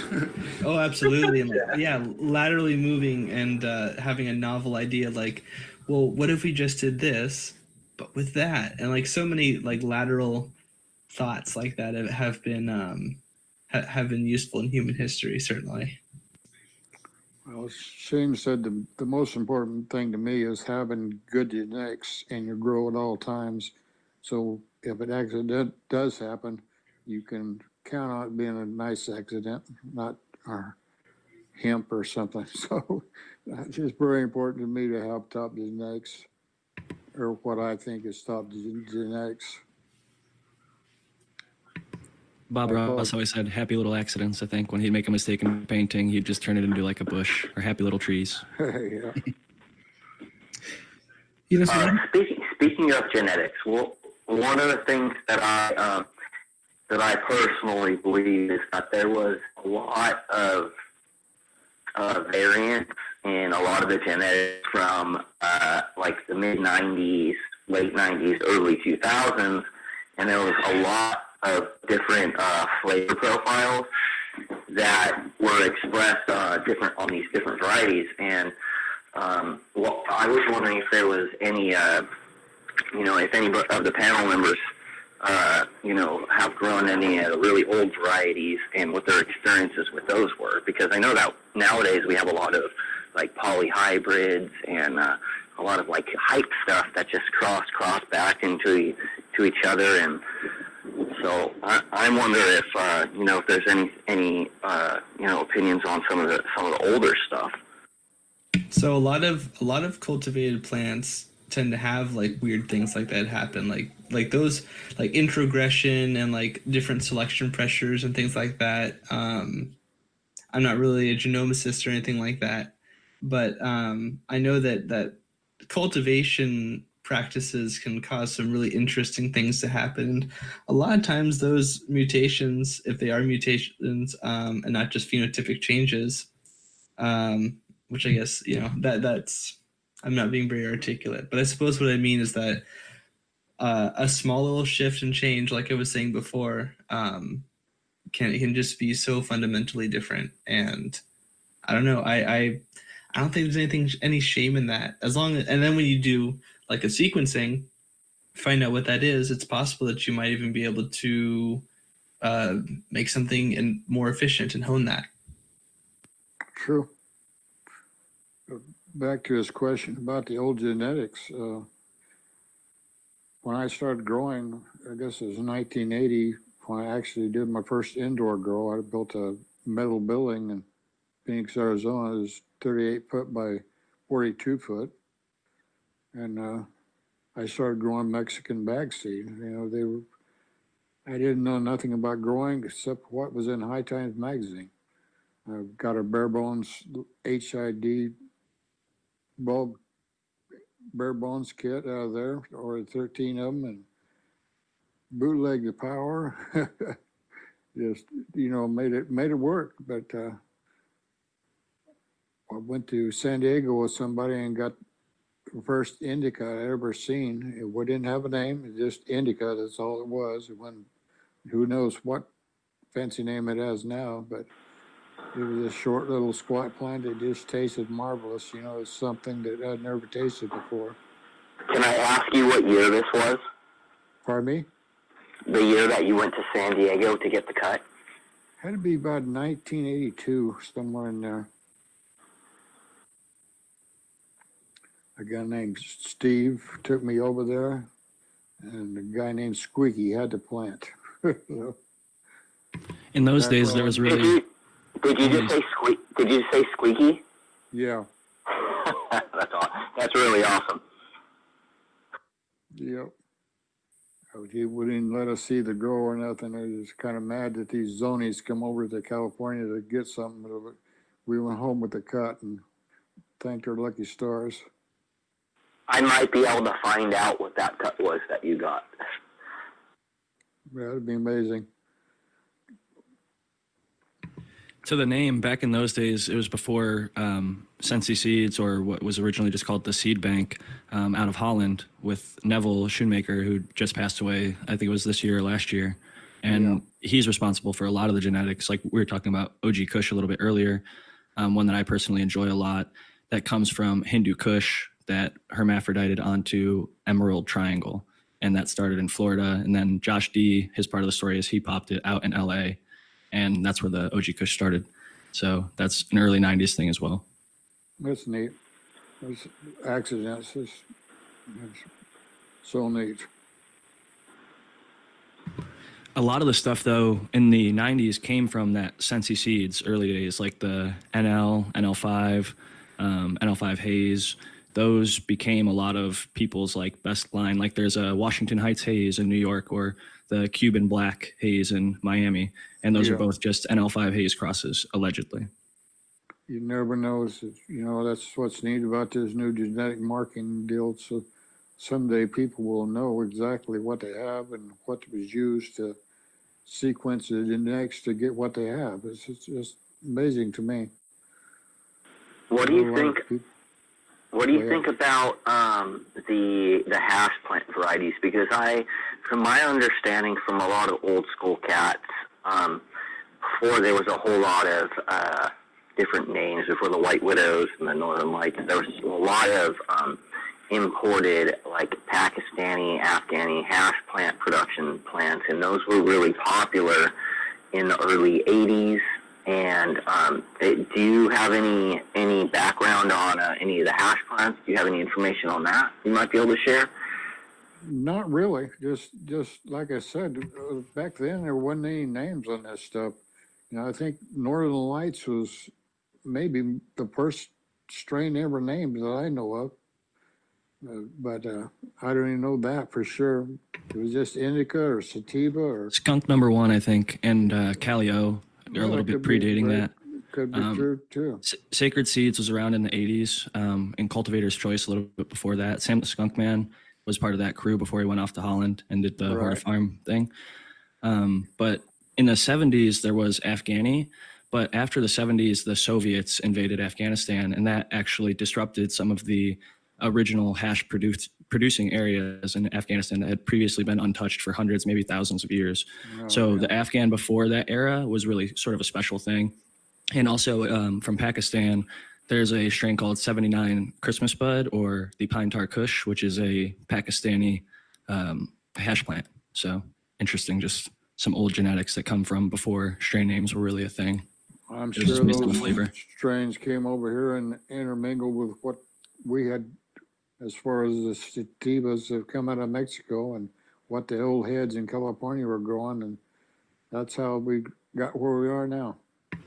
There's some interesting um, there's some there's some interesting phytopla- hemp phytoplasmas coming from Iran um, and India and even China, and also there are some in North America as well. But um, like that's one thing about like taking the uh, populations, the the wild and even the landrace populations that have been more or less untouched for a long period of time.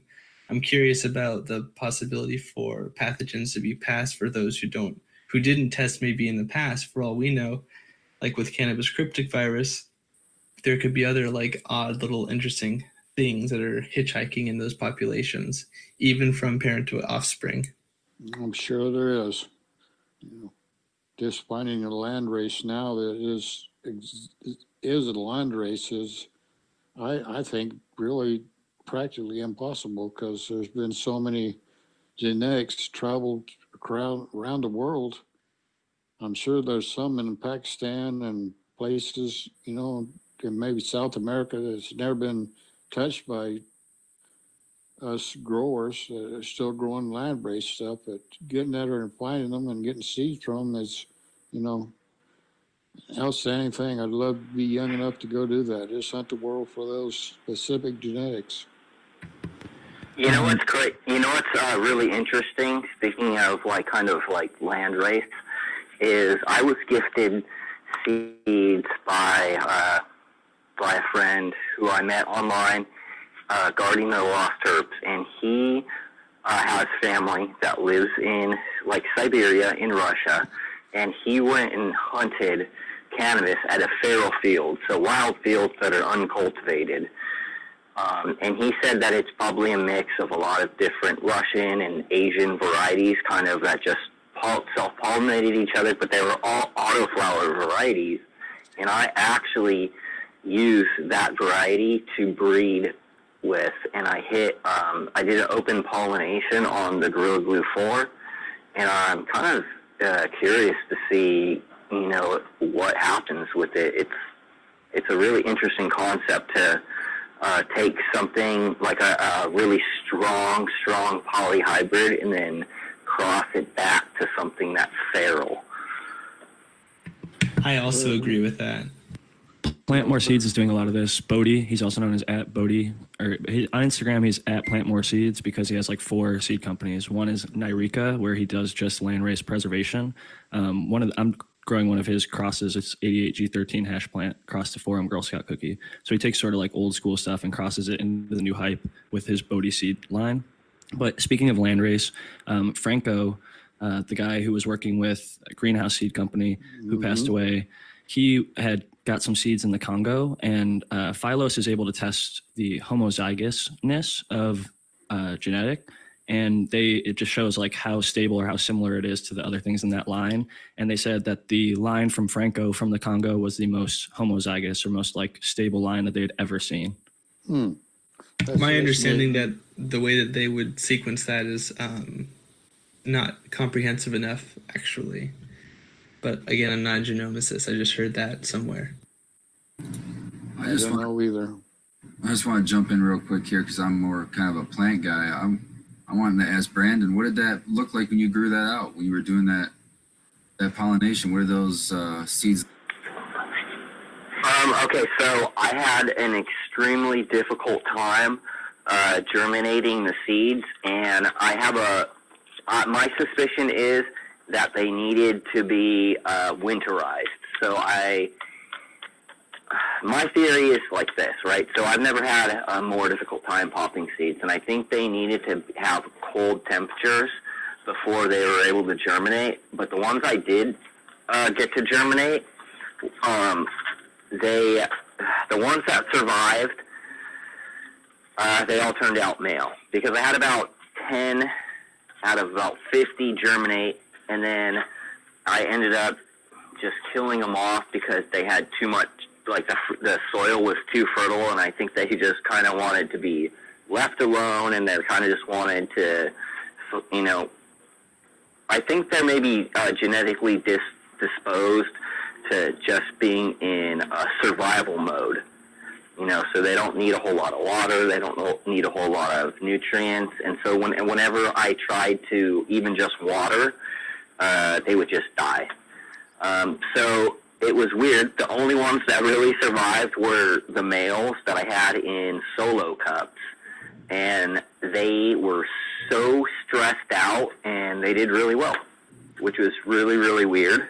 Um, so, so what I did is I uh, I just did an open pollination where um, I had taken a couple of uh, Gorilla Glue uh, four clones and I had thrown them outside, and it was a little early. I had expected them to veg so I can get them really big, but they instantly flowered, and so they were in about in flowering for about three weeks, and then I hit them with that uh, open pollination, and you know I've been collecting seeds over the last couple days, getting them dried out, and then I have uh, a bunch of three gallon pots with some just basic, really basic soil mixed up, and I hope to, you know, pop some seeds and see what I get out of it. Just because I'm I'm really curious. You know, I'm really curious to see what what can come of it.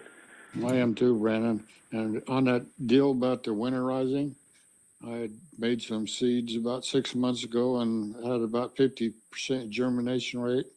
So I took them all and put them in the freezer for twenty-four hours and got hundred percent germ rate on them from just being in the freezer for twenty-four hours. Oh, you know what? I'm having the most difficult time popping the uh, Afghani bull rider uh, reverse back cross, which was a staple down in, in San Diego for a long time. Um, and I'm going to try to do that. I have enough seeds where I can experiment. I have a bunch of different things going, but they're I'm having a difficult time so far, but I'm hoping that I can bring some of the uh, staples from San Diego back.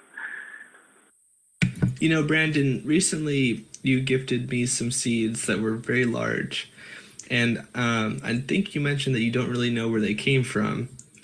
Um, and if that's the case, I'm curious if anyone knows if there are any like cultivars or anything that that is associated with like much larger seeds than like the usual size. So everything that I gave to you, Matt, was things that I had bred myself.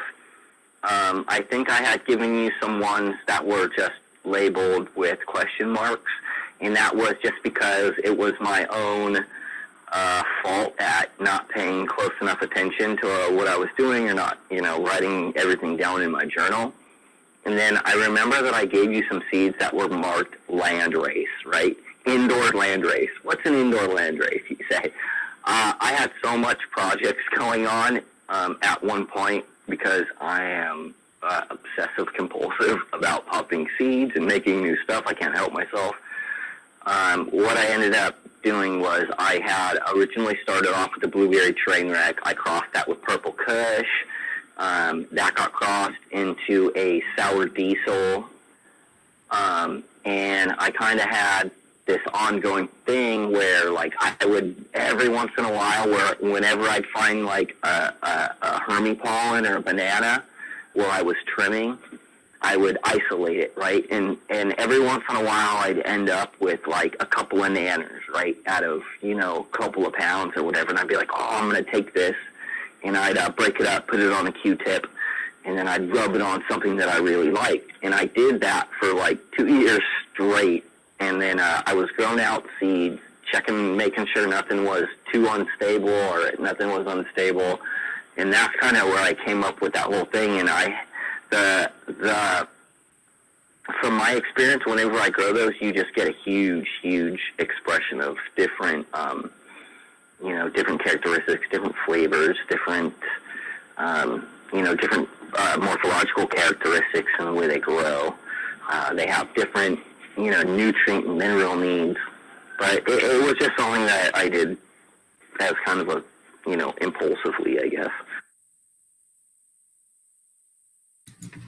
To your question, Matt, about seed size, I know that some breeders, I can't think of the specific lines, have mentioned that like certain strains produce extremely tiny seeds and other ones produce giant seeds. And like they've tried to get it to not do that. Like they wanted it to be more of a regular size and they, whatever they tried just didn't work. So it seems strongly associated with whatever the line of genetics it comes from. And you sort of can't dictate it as the breeder, at least from the breeders I've heard talk about it. Interesting from from both of you. I really appreciate the input. Um, because I know I, I was reading a research report that talked about how, like, phylogenetically, not not like within a certain species, but in general, like um, size of the seed was correlated with a few interesting traits about like um, genetic variability and the and adaptation, or rather, it's a bit some the ability for like the plant to kind of um, be vulnerable to like speciation and, change rapidly um, within a few generations. Anyways, interesting thing. I just thought perhaps it might be relevant to cannabis for people who are trying to grow and uh, breed. That's actually a really interesting point, Matt, because it, when you talk about a plant's ability to uh, adapt and change, uh, I would think that what I was doing would cause extreme variations in uh, in the genetics, and that's something that I, that would be a really interesting thing to test out. And I wonder how how you could go about doing it because that's that's definitely an interesting concept. Well, I have heard, um, I believe it was Subcool mentioned that he noticed when he switched from HID lighting to LED lighting, his seeds uh, became smaller. So it may have something to do with the lighting. If you're using the uh, HID HPS lighting, maybe you're going to get a bigger seed, and possibly if you switch to a, a different light source like the uh, LEDs, you could make smaller seeds. It might have something to do with the heat or whatever. I don't know. I I just can grew some. I was Sub- just gonna say Sorry, go I. I could see that that would be that could be a possible uh, factor. I could see that. Growing subcool seeds out i noticed they were very small and they like started off a little bit slower but they after a few weeks caught up. And the guy that i was growing them next to that i mentioned earlier doja dna he grew outdoor in a greenhouse under the sun. So that spectrum is going to be a lot fuller i would imagine than any light anyone could put over top of their plants indoor. Um, so that's something to think about. Since um, cannabinoids decay reliably in the presence of ultraviolet light, and also, um, you know, anthro- uh, anthocyanins and things like that that uh, work kind of like melatonin does in or melanin in uh, in animal pigmentation. Um, it's possible that that's what we're seeing is that sort of reaction, but um, it's too bad that the cannabinoids maybe don't protect as much, or maybe it could just be some sort of uh, different stimulation. Maybe the plant who knows that's why i really support like looking into the um, sort of the metagenetic thing going on with regards to cannabis Mass Medical Strains is another breeder, and they talked about when they use their cob or chip on board LED lighting, they get a much higher volume or number of seeds. Like it's like maybe three or four times higher, I think, than other lights that they had tested. And that was really interesting to me. And um, actually, one of the things that was kind of why I moved over to COB. I wonder if they would. It'd be great to hear from them, see if uh, their the actual size of the seed had changed when they made the switch, especially if they've grown the same plant multiple times under. That they have. I know they've done grape pupil. Um, it's like their line. That their sort of their flagship. It's like a purple strain, and they've grown it under tons of different lights. So I'm sure you could DM them, or maybe we could try and get them on the show sometime because um, I've referenced them probably a zillion times on the show. I'd be really interested because i think it's an, an interesting trait and just coming from like a traditional ag mentality about it um, what like bigger seed could translate into a, a bigger germ and what what exactly is larger would be interesting to know but like also it could be good for like hemp seed biomass and or or, or rather um, uh, for like for like uh, as like a seed like for food even or for uh, a bunch of other um, uh, possibilities Yeah, I haven't read into this in a while. I, I do recall some other research with other crops. It seems farmers, I think, um, almost universally select larger seeds to save to plant. Um, but when they, I remember this with corn and with some varieties of beans. Um, the larger seeds are not always the the most viable or produce the best plants, um, but they do have a strong sort of bias. So farmers, including cannabis home growers, I think always want to select them. Um, I got two seeds of uh, Jack Herer, and one of them was like three times bigger than the other seed. So I was only going to pop one, and I certainly popped the larger one.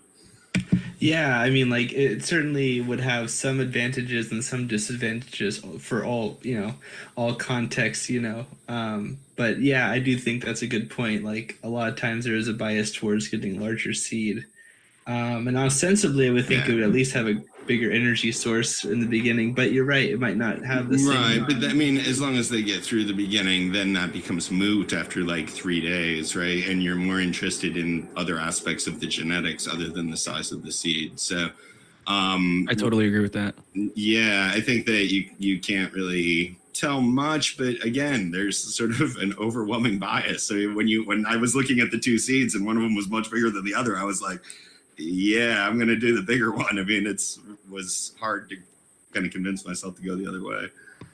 So I'm gonna throw out something kind of a little devil's advocate. I've gone for like the smaller ones because in my experience, like the runty plants, the small yielding plants, the ugly ones, the really slow growers at first, typically in my experience have been like just anecdotally really potent or extremely flavorful. So I've always just like out of a challenge to try and get them to grow better and bigger.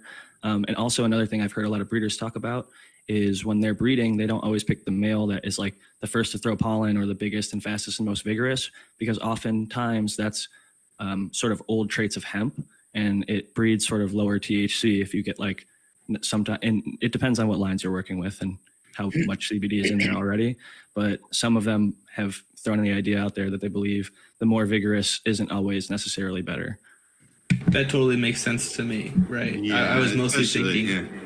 I was just mostly thinking applications for like um, like uh, seed oil or uh, that kind of thing. if you if you look at the male donor plants that they use for the commercial varieties of corn, you would be like shocked and dismayed. They're the runtiest little like terrible looking plants um, that would never produce anything on their own, but they they produce excellent pollen, um, homozygotic pollen that can be crossed with the female. And that speaks to Um, the IBL right because we talked earlier uh, Joesy was saying from Mycotech his IBL from uh, GG4 was kind of runty and couldn't throw that much pollen but maybe it's just extremely homozygous so it's great to breed with Right. Yeah, absolutely. And there can be some some significant depression in a plant that really is purely homozygot homozygotic like that. It's when you cross it then with something else that unlocks, you know, it, it makes it totally heterozygotic and, and unlocks the heterosis. That makes a So lot of speaking- sense. Speaking of the uh, runted and, and stunted uh, plants, um, isn't that why you uh, uh, trashed uh, PG3, Joesy? Your mic was really tough. I Yeah. didn't hear that, Chef. I, I was speaking of about um, the stunted, the stunted and not so vigorous plants. Um, isn't that why you uh, trashed uh, GG3, uh, Joesy? I, I believe that's what he said, but he's not in the chat at the moment. Chef, can you can you try and clear that up? Your mic is really bad, buddy. Yeah, I'm just in a different area. Sure.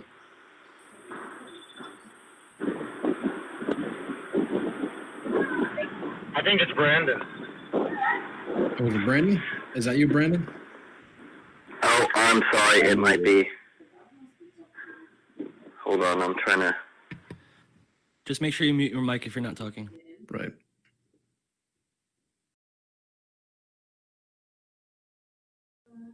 Yeah, that's it.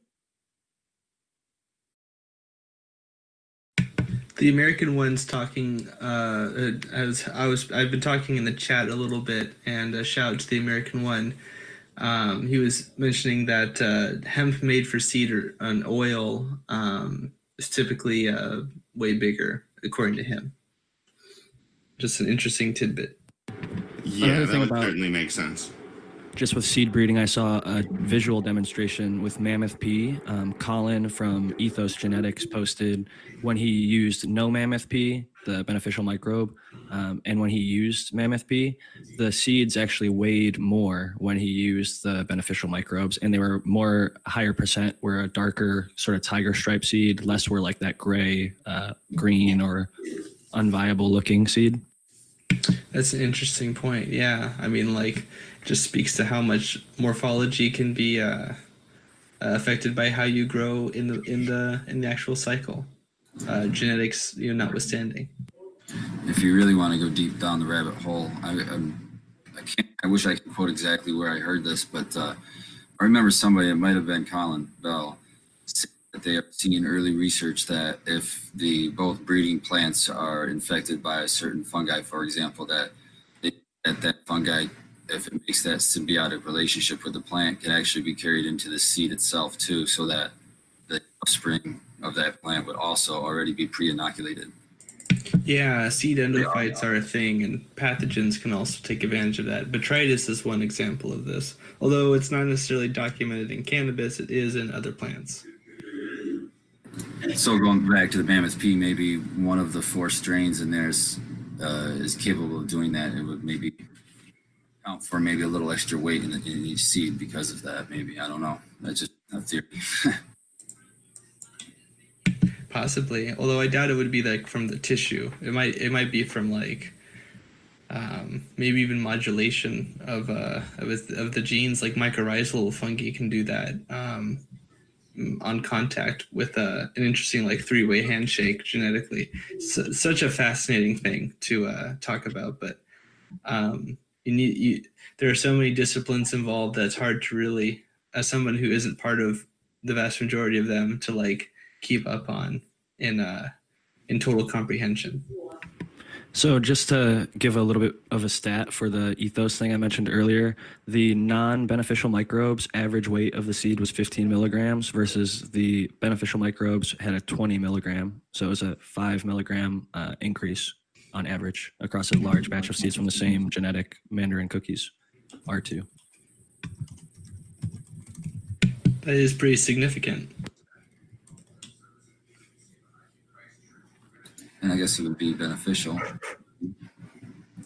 But only if like the seeds that you're growing after like are like you were saying before, like you know that that might be good. The the result might be good, but if the plant doesn't grow well, just like ev- just like in all the uh, in all the cases, it has to grow well, right? No matter what. Exactly. It's got to have at least the baseline. it has to grow well. Hey guys, are heavier seeds more money? Josh Colbert asks in the chat. No, I've never I seen wouldn't- seed sold by weight unless you're No. buying like a kilo of them to sell as a seed bank. Um, I think most people are buying seeds in one, three, five, t- or 10 packs as far as like a small consumer goes. And those are always going to be sold by the amount and have a cost associated with that amount. Not ever have I seen one sold by weight. I feel like the seeds would have to get quite big, big for that to be important. No, I want the skinny seed standpoint. discount. I want the skinny seed discount, man. If they send little gray seeds, little skinny seeds, take five bucks off. I mean, yeah, no, I mean like, yeah, put the put the price down a lot, so everyone, yeah. Instead, that is what I meant. Yeah, um, you know, some guys. I mean, here's a here's a question for you guys. I mean, why? Well, I mean, why the hell seeds are? Why are they so much money? All the time. Because of laws. Yeah, it's sort of the market dynamics too. It has to do with it, like sort of the amount of, of demand that, that's available to support them and, and the supply issues. Um, but yeah, there, there's there's a lot of legal issues involved too.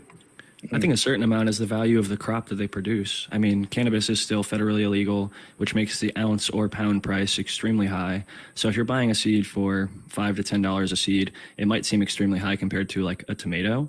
But when you're harvesting like three or four ounces or maybe even a pound off of that plant, that pound is going to be worth so much more. And granted, you have to invest in the electricity and nutrients and things of that nature and time cultivating it. But the seed is what allowed it to happen. Yeah, absolutely. And the difference at that point between a five dollar seed and a, like a thirty dollar seed, in terms of the total investment in the grow, is so marginal that it really wouldn't be a significant economic factor for for most commercial grows either. I think that if you're paying too much attention to the value of the seeds, you're losing sight of the larger picture. I feel like there there is potential for the for the value of the crop to match that. Absolutely. Yeah, I mean, it's not hard to imagine a plant producing $25 worth of more product or producing, you know, product that's qualitatively worth $25 more. I mean, it's not hard to imagine that at all. um, and sort of the the griping and moaning about some of the costs of seeds. Now, I, I think the the luxury pricing that goes on in seeds is a bit of a problem as well. That people intentionally sort of um, overprice things to make them seem more attractive or appealing than they actually would be. And I suspect that that's a case with a lot of the sort of luxury priced seeds.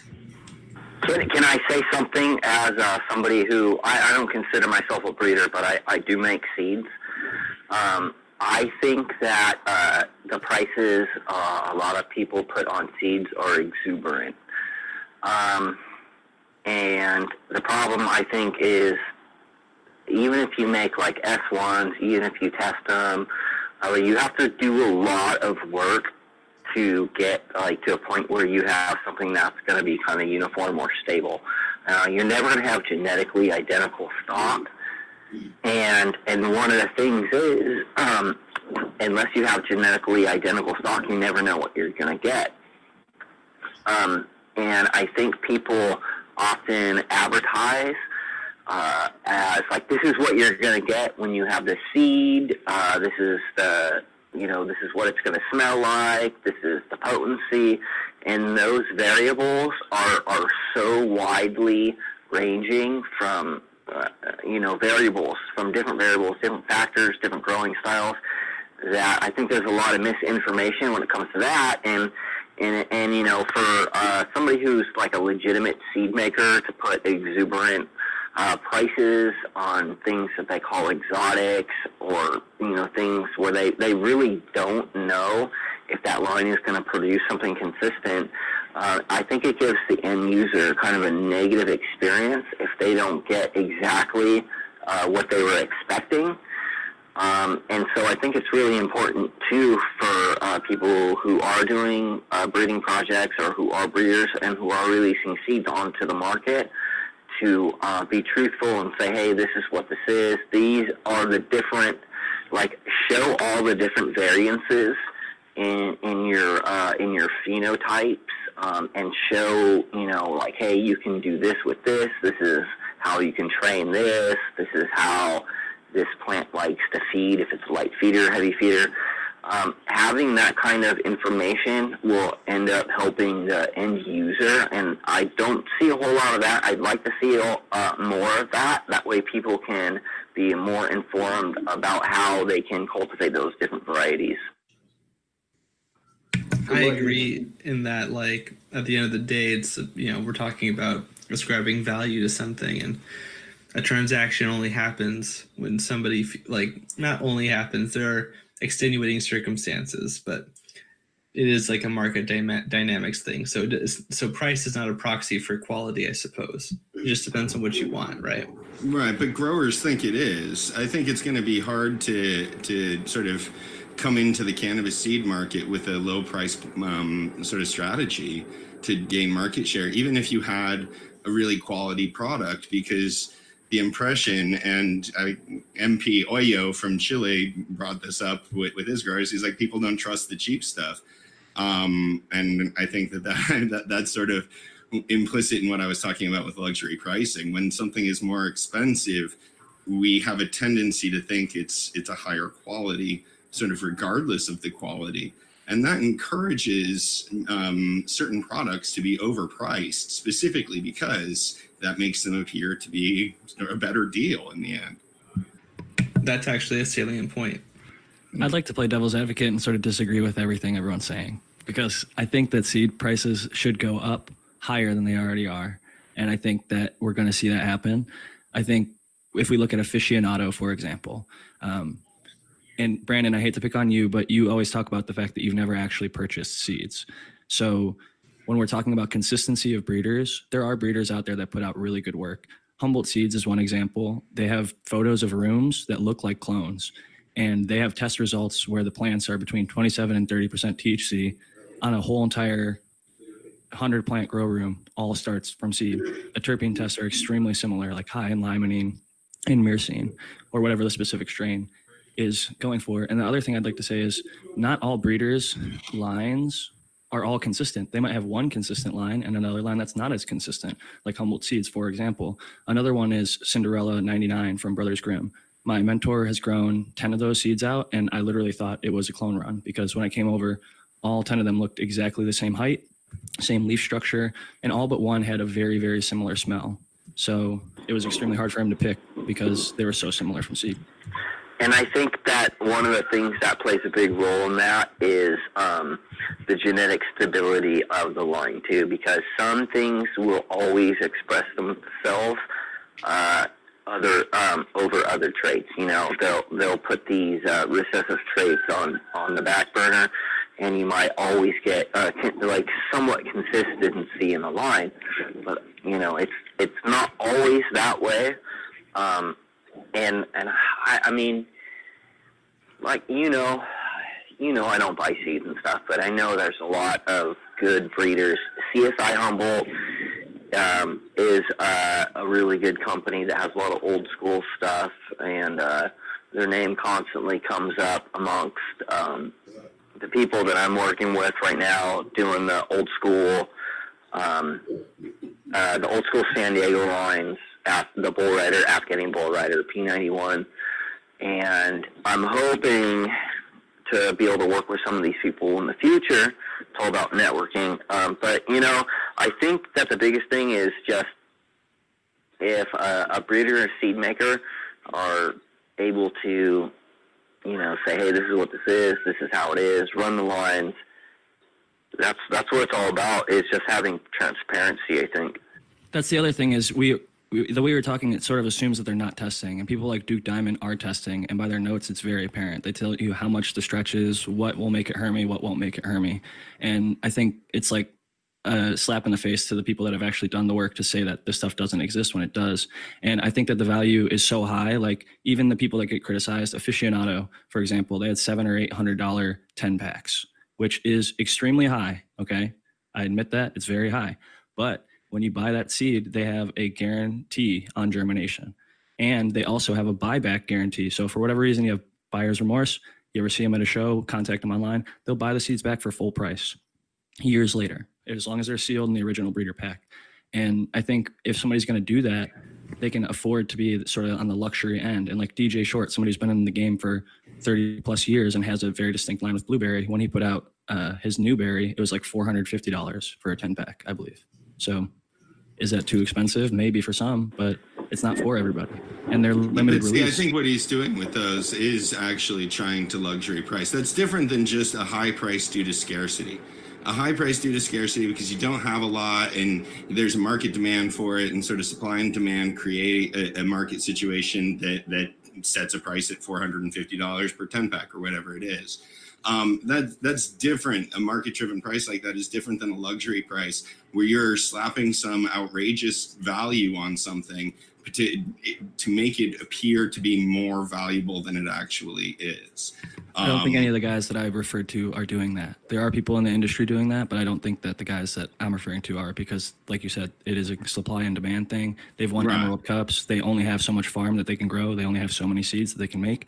So if they only want to do that well, line then that one should year, be a supply and demand thing only for a couple of years until they can increase the, the, the supply of those seeds to, to answer that market demand and bring Why should they the, make the less money, market though? price. They're not going to make m- less money. That's how market dynamics work. So you bring more product to the market, you increase volume so you can operate at a more efficient point in the, the, the supply demand curve.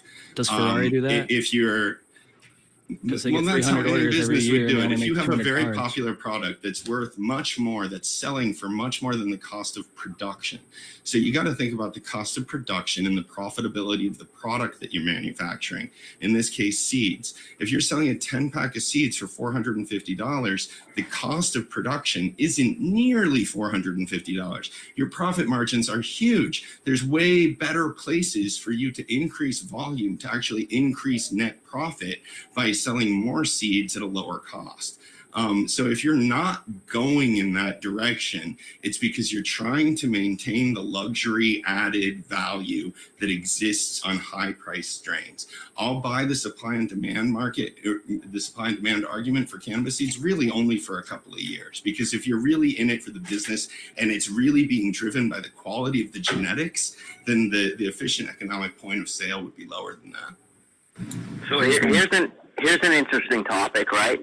So if we're talking about luxury genetics, um, why don't we get into um, when once federal legislation passes, what's going to happen with international markets when they open up, and um, you know different areas having uh, different type of uh, cultivars that respond different to different soil sample, you know, different soils in different regions. Like you have your Champagne in France. Uh, how do you guys think that that might uh, play a part in uh, future cannabis cultivation, cannabis breeding, cannabis marketing uh, on like internet on a international market? I think it's mitigated by the fact that so much cannabis is grown indoors. So I, just- don't think I don't think it's the same as thinking about sort of like wine grapes and how they would grow differently around the world or how different varietals perform in different climates. I think A, lot of cannabis, a lot of commercial cannabis is now grown in climate controlled greenhouses in media that's specifically designed and usually in coco coir actually. I just wanted to bring up maybe it's just like a small time perspective or whatever to me, but um, I, I'm completely fine with paying ten dollars a seed. That seems to be right around what the industry standard is. I think that's a price for um, you know, the quality seed that I get for that price. I don't have time to do all the work to be a breeder myself. Um, I've got a lot of growing to do. So, but I don't I don't think it's uh, a bad thing for companies to want to try to get more money for what they're. Uh, for, but um, I'm never paying that price. There's no way. I'm not paying two, three times the, the amount. So I think the free market will take care of that because what's going to happen is if I want that strain that's four hundred dollars, I'll let the guys who uh, sell clones buy that, and then I'll pay ten bucks for the clone. You know, it's just there's there's other ways around it. Those guys are never going to get super rich at doing that because there's just other ways around it. The industry's already Yeah, that's what I'm saying. The market is so short, is small for the people that are willing to spend that much money that they could make much more sort of gross profit if they approach the market in a different way. The only reason that you wouldn't want to do that is because the genetics don't necessarily match the reputation, and so you're doing you're selling seeds more off of reputation than you're selling them off of off of genetics. I mean, that's just what I suspect when I see those things. Might be wrong. I can kind of understand the sentiment to that, but like for example, I recently bought a Kiowa cultivar blackberry plant, and um, I did a little bit of research about it because it was a little bit expensive um, for the age it was, but uh, it was part like of a USDA like R and D um, program to like uh, increase like productivity and uh, ever-bearing traits and um, flavor and other aspects of that. Um and i totally understand that like if like as long as as long as we're in a system where you got to pay money to like live and spend money and all this sort of a thing then it makes sense to recoup the costs of like research and development for example especially an organization like the usda i try to think about and i know that i i specifically don't have the luxury of make of having every single purchase I ever make be like the most ethical choice I ever make or that I feel like it will be. But like I try to like think, all right, am I buying this from someone who like the considerations that you brought up? Um do I think that they're they're they're over, you know, overpricing it for a reason that's like nefarious or or anything like that? Or is it um in fact not the case? Well, I don't even want to say that it's nefarious. I mean, there's whole markets of things. This is why some women's handbags cost eight hundred or a thousand or two thousand dollars. I mean, it doesn't actually cost that much to make the bag, um, and the reason that it's sold at that price point is because it it adds to the appeal of the product. Selling it at a higher value actually makes people feel better about like carrying it and and going around with it it. That's the whole idea behind the luxury pricing. I'm sure some people um, are are satisfied with that sort of approach to the cannabis seeds. I, I just think that I mean, sure, if you want to try to get into the market, if you're trying to like start, if you have something that's really cool, but in the long run, there are going to be better business models if you really have a good strain to sell. Yeah, It's I all think, about the marketing. yeah, I think we all understand that. We think we all we all understand this. So I think, especially in the cannabis market, we're all been kind of have that that suspicion in the back of our minds. So I think you know tactics like that, tactics like what Phylos did. Yeah, it's going to be a fool me once kind of a thing. It's not going to be a fool me again. So I think I, I completely agree with what was being said. Is like it's going to sort sort itself out really quick. You know, you're only going to get away with it for just you know not very long before word gets out because everything's word of mouth. We can't even, we're not allowed to advertise. So if you don't have a good reputation, you're done. Reputation is everything in the business. Back before uh, silk was very common everywhere in the world, the the Chinese had the uh, monopoly on on uh, silkworms, and they guarded that that secret so long. But uh, even even with all their precautions, people were able to uh, to people dressed up as priests went into their um, their uh, monasteries, stole the larvae and their and their mulberry leaves in canes, brought it back like thousands of kilometers and they like started a population started making their own silk i think the romans did this like people people will find a way to subvert the uh the obstacle It's like Lumpa's headband was a cut that was taken out of like a room in New York and then brought all the way out to the West Coast. It was like in a trimmer's pocket. So there's stories like that in cannabis as well. But I think um, what I was saying earlier with like the luxury model, looking at vehicles like Ferrari, they get about 300 plus orders every year and they hand make every car and they only sell 200 every year because at their profit margins, it just makes sense for them to do it. They've been doing it like this for many, many years. And I think in cannabis, we're going to see some brands taking that approach. Not to say that it's right or moral or the best way or the most profitable way, but I do think that there will be a market like that. And I, I don't think 700 is going to be the highest seed pack sold. I've seen I 2,000, 3,000 auctions on Instagram. I totally agree. And for some cuts, probably even more than that. I mean, people really do want those genetics, and sometimes there's the the market space to to sort of protect them. The fundamental there's only thing that's Emerald different Cup. with the Ferrari though is they actually invest a lot of money in a Ferrari compared to like, you know, a Ford. Um, there's a lot more of an investment made into them. And in cannabis seeds, fundamentally, once you get going, the costs of production are pretty small.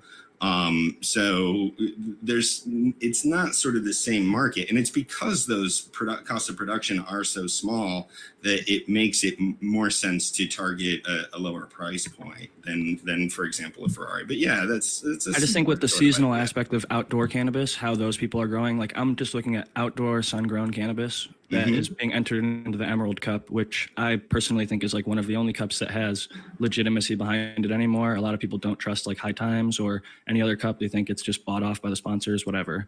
Um, but a lot of people seem to really trust the Emerald Cup. After whoever wins the Emerald Cup, every year their seed sales go crazy. The price of that cut or the seeds, it just goes up and up and up. And so Right. if you have the people on your team, like aficionado, he got Mean Gene to do a line Black Lime Reserve. He's got his own cherry noir, and those were both Emerald Cup winning strains. That's only once a year. So if you have those in your stable and you're selling them for that season, I just don't see that price dropping. I think as cannabis gets bigger, more and more people are going to want seeds from that guy from the Emerald Cup. And if he just keeps doing it the same way he's doing it, each year he's going to sell out all of his seeds. He's going to make a bunch of money back and be really happy with it.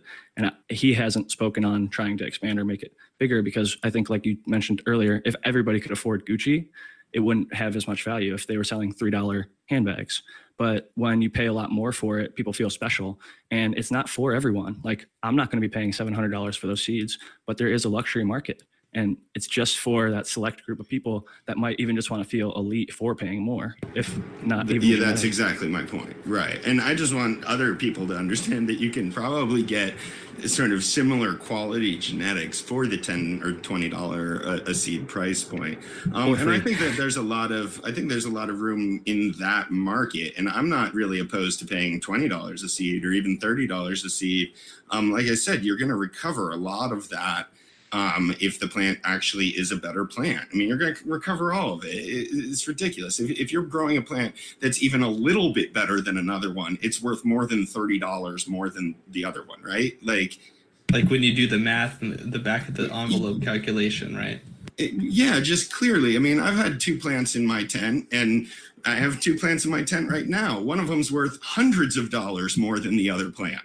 I mean, that, that's just like obvious at this point, right? So, like, if I paid twenty dollars more for that seed, it would totally be worth it in the end. And I think that we gripe and moan a little bit too much at that bottom end. I'm just sort of shocked by some of the the top end luxury prices. That's all.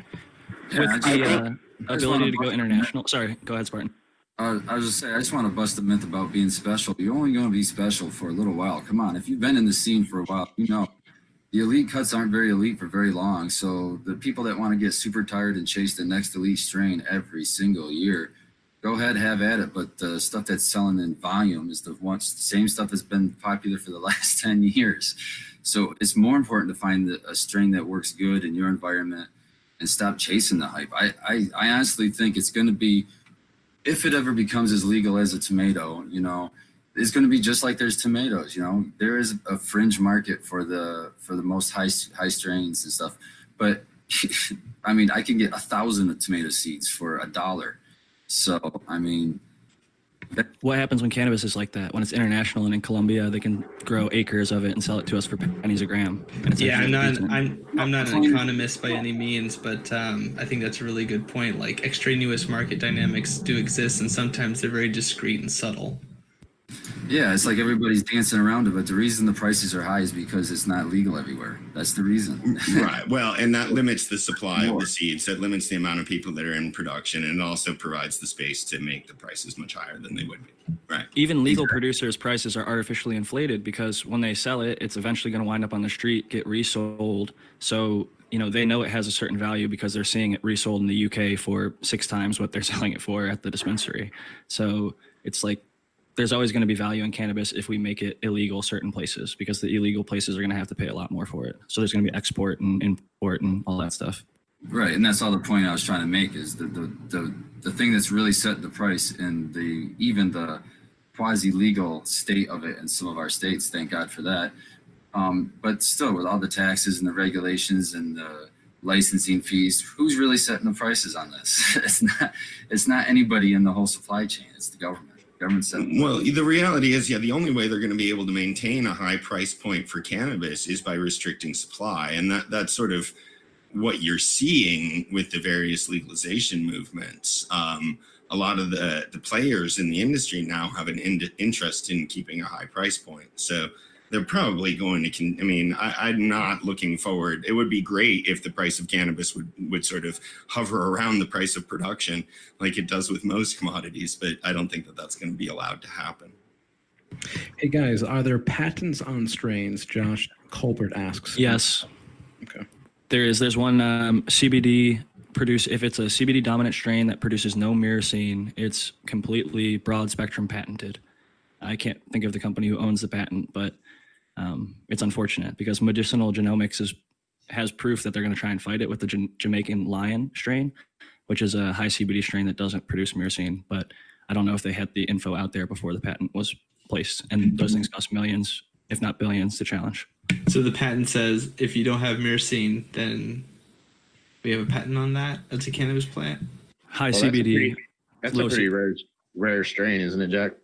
It is. It's a mutation, I believe. So it only shows up in a few varieties, and it's only been documented a couple times. But like I said, medicinal genomics has that Jamaican lion after the fact that the broad spectrum patent has been put out there. It's similar to the concentrate patent, where there's like if you have 95% concentrate of THC and then 5% of any terpenes or any other concentration, they have a patent on that. Same with CBD, 95% or higher, plus other uh, cannabis or non-cannabis derived terpenes mixed in.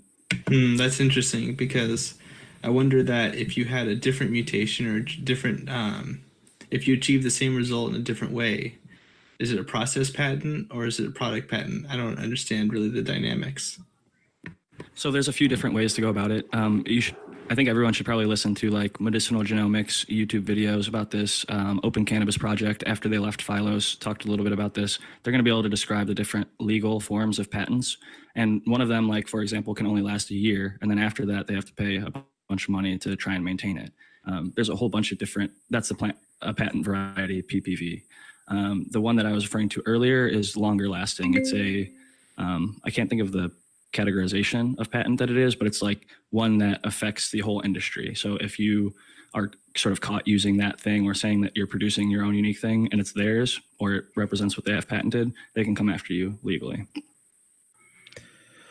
Okay, guys. Well, listen. Um, thank you, Jack, for that. We are well, we're about twenty minutes over. Um, but guys, listen. It's been a great show. We had Joesy. We lost him a little while ago. He's just sent me a text. Uh, his his phone died. I try to get him back, uh, but I will ask him to come back uh, for a future for a future uh, show. Um, so, guys, panel members, thank you. Viewers, thank you. Listeners, thank you. I'll tell you what, let's start off with the closing statements. And I'm looking at the YouTube. Let's go to Spartan Grown first. What are your final statements, buddy?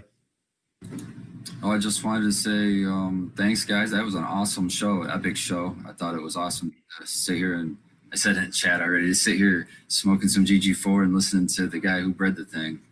Here, here. It was awesome. So, but uh, if you wanted to follow me, I'll, um, you can find me on Instagram at Spartan Grown or um, my work at uh, Mitten Gardens or Mitten Gardens. Uh, it's one of my bosses. Uh, Michigan Matt um, is my other uh, boss, and then uh, the place is called Mitten Cannon Co. on Instagram. Thank you. You are very welcome. Thank you for joining the panel tonight. Next is Mr. Sequence from the Michigan Bro Show. Hi, thanks again for having me. It was an honor to talk to uh, everyone on the panel and Joesy Whales, of course. Um, I just got done interviewing Spartan Grown's boss, Michigan Matt, at Mich- Mitten Canico. That episode will be coming out tomorrow. So if you're interested in learning about thousand plant uh, commercial cultivation, check that out. Thank you. Wow. Good good for you, uh, Sequence. And that is the Michigan Bros Grow Show, which is co-hosted by Sean, aka Skillbo1 on Instagram. Next is Mr. Matthew Gates. Yeah, I really enjoyed the um, the the conversation here. It, w- I really learned a lot, and I always love it when I do. Um, I'll just echo the same statement. It was really cool to meet Joesy um, because uh, Brandon introduced me to the cultivar, and it's quickly becoming one of my favorites. So it was really cool to just talk to him and uh, understand the lore a little bit better. Um, but I talked about a lot of pests and pathogens, and if you want to learn about that, my Zenthanol YouTube channel is all about that, and my Instagram Sync Angel is also. So um, follow those if you are interested. All right, uh, Mr. Matthew Gates, thank you for joining us on the panel tonight. Next on the list is Mr. Jack Greenstock. Jack. Thanks everybody for having me. This uh, week was pretty awesome. As many others have already said, I'm a big fan of GG4, and uh, getting to talk to Joesy was really awesome. So, um, thank you all for having me. If you want to listen to my podcast, you can check that out at Greenstock Talks on whatever podcast platform you listen to. You can also find me on Instagram at Jack Greenstock. Thank you very much, Jack. Appreciate it. And let's go to Mr. Dr. MJ. Doctor. Hey, how's it going? Yeah, that was an awesome. That was awesome hearing stories from Joesy Whales today. I, I really like that. Um, so that was fun. Thanks for setting that up. I guess Brandon was involved and Shane.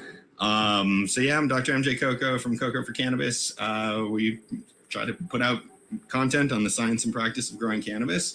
Um, we got our next challenge, our next grow challenge is coming up, the Beat the Best Challenge. Um, so check that out at cocoforcannabis.com forward slash challenge. I'm going to be growing um, Joesy's uh, GG4 now, I think. I'm going to go grab a, a cut of that and, and toss that into my grow. The, the whole idea there is to, to try to pick the best strains. So um, always a pleasure, Shane. Thanks for having me on. It was a great show. You are very welcome, Mr. Dr. MJ. And as a little um, shout out to you, I would uh, reach out to to Joesy on his Instagram account, of which I will I will uh, shout out at the end and the beginning of this show. Okay. Yeah, I fr- I already uh, friended him there and Oh, did you? followed him. Um, yeah, on uh, Instagram and, and Twitter. So hopefully, yeah, that'd be great to get him involved in some of this stuff. I would love to get GG4 as one of our strains for one of these challenges, man. That would be awesome. Absolutely. Absolutely. Okay, next on the list is Chef. Chef, what's up? Uh, hey guys, um, if you want to follow me, you can uh, follow me at uh, Instagram Chef OMJ.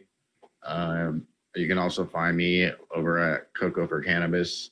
It was definitely an honor to be amongst one of the creators of uh, GG4 and and it really opened my eyes speaking to the man himself uh, about what's going on around here and I'm pretty speechless about it still. Uh, It's it's pretty cool to see say the least.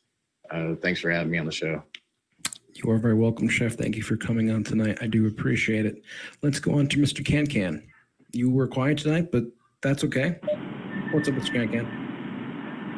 Yeah, for sure. I, you know, I, uh, I really appreciate the, the shows where, um, maybe I'm not as much of a contributor, but, uh, definitely a listener just because selfishly it's, uh, it means that I'm picking up quite a bit more, uh, and, and enjoying the show. And, uh, and this was one of those shows. I just want to shout out everybody on the panel because I, I'm not going to go through the whole list, but I think everyone on the panel, as I follow everyone on Instagram and on YouTube and so on and so forth, is doing some really, uh, has really picked up uh, everything that they're doing uh, on those platforms. So I hope everyone that's listening to the show is checking everyone out. And uh, last thing with the show, I, I wasn't checking it often, but last time I checked, uh, um, as far as viewers for this uh, show, I think we hit over 50 viewers, and I think that that's pretty awesome. So, anyways, I think shout out to everyone. Everyone's doing a great job. Anyone that wants to check out what I'm doing,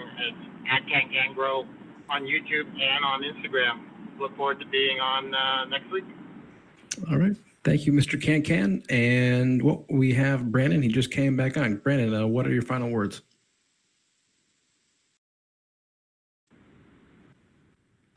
Brandon.